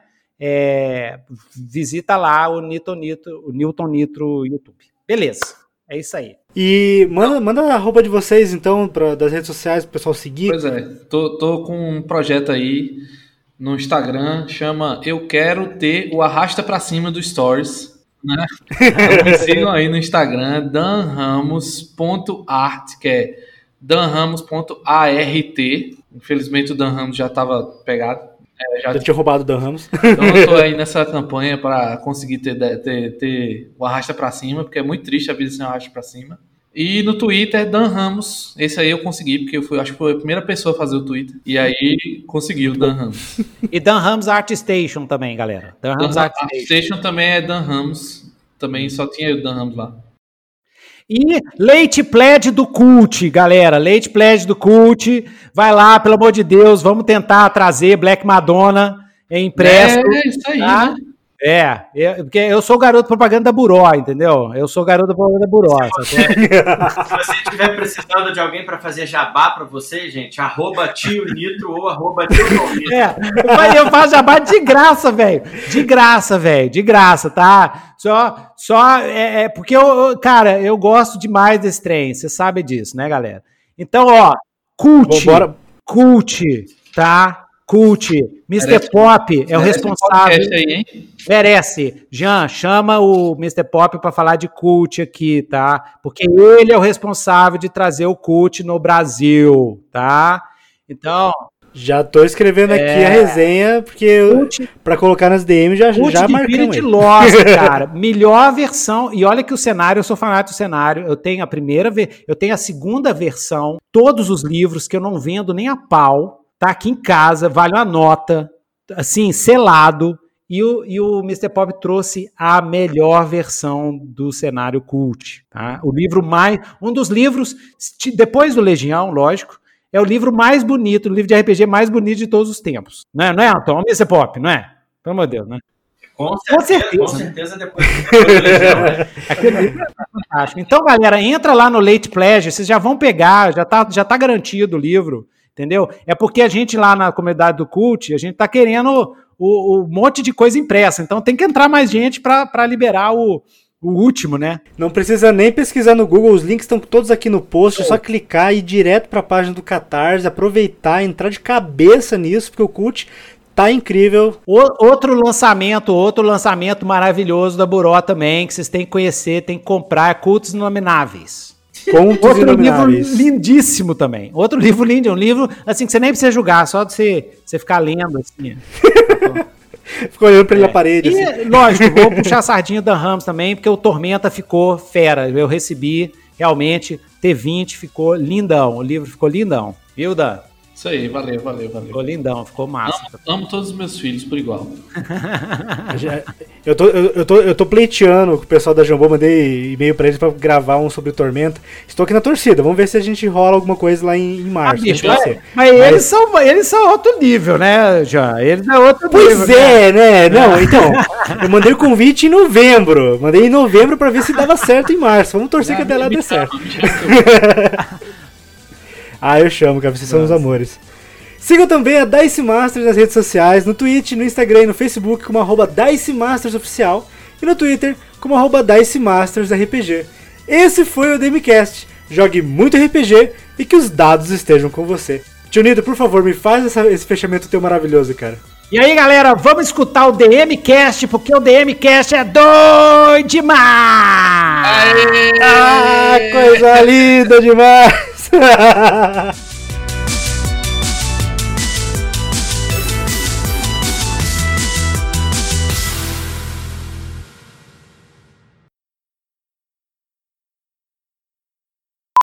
Desculpa, Jean, tô fazendo as perguntas aqui. Eu tô, tô achando maravilhoso, cara. Tô achando maravilhoso. Da natureza.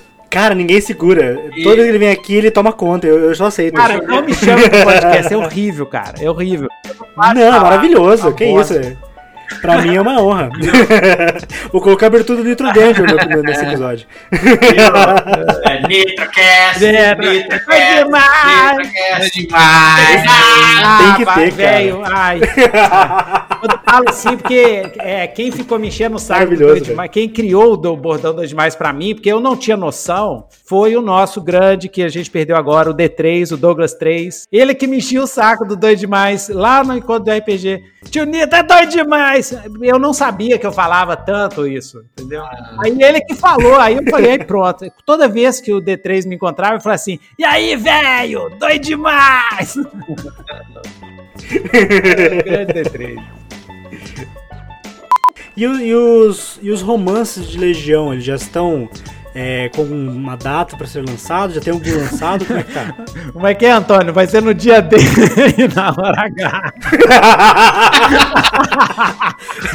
Vai ser no dia D na hora H. E com essa piada, eu acho que a gente encerra a participação hoje, porque depois dessa nada vai ser mais, mais bem dito.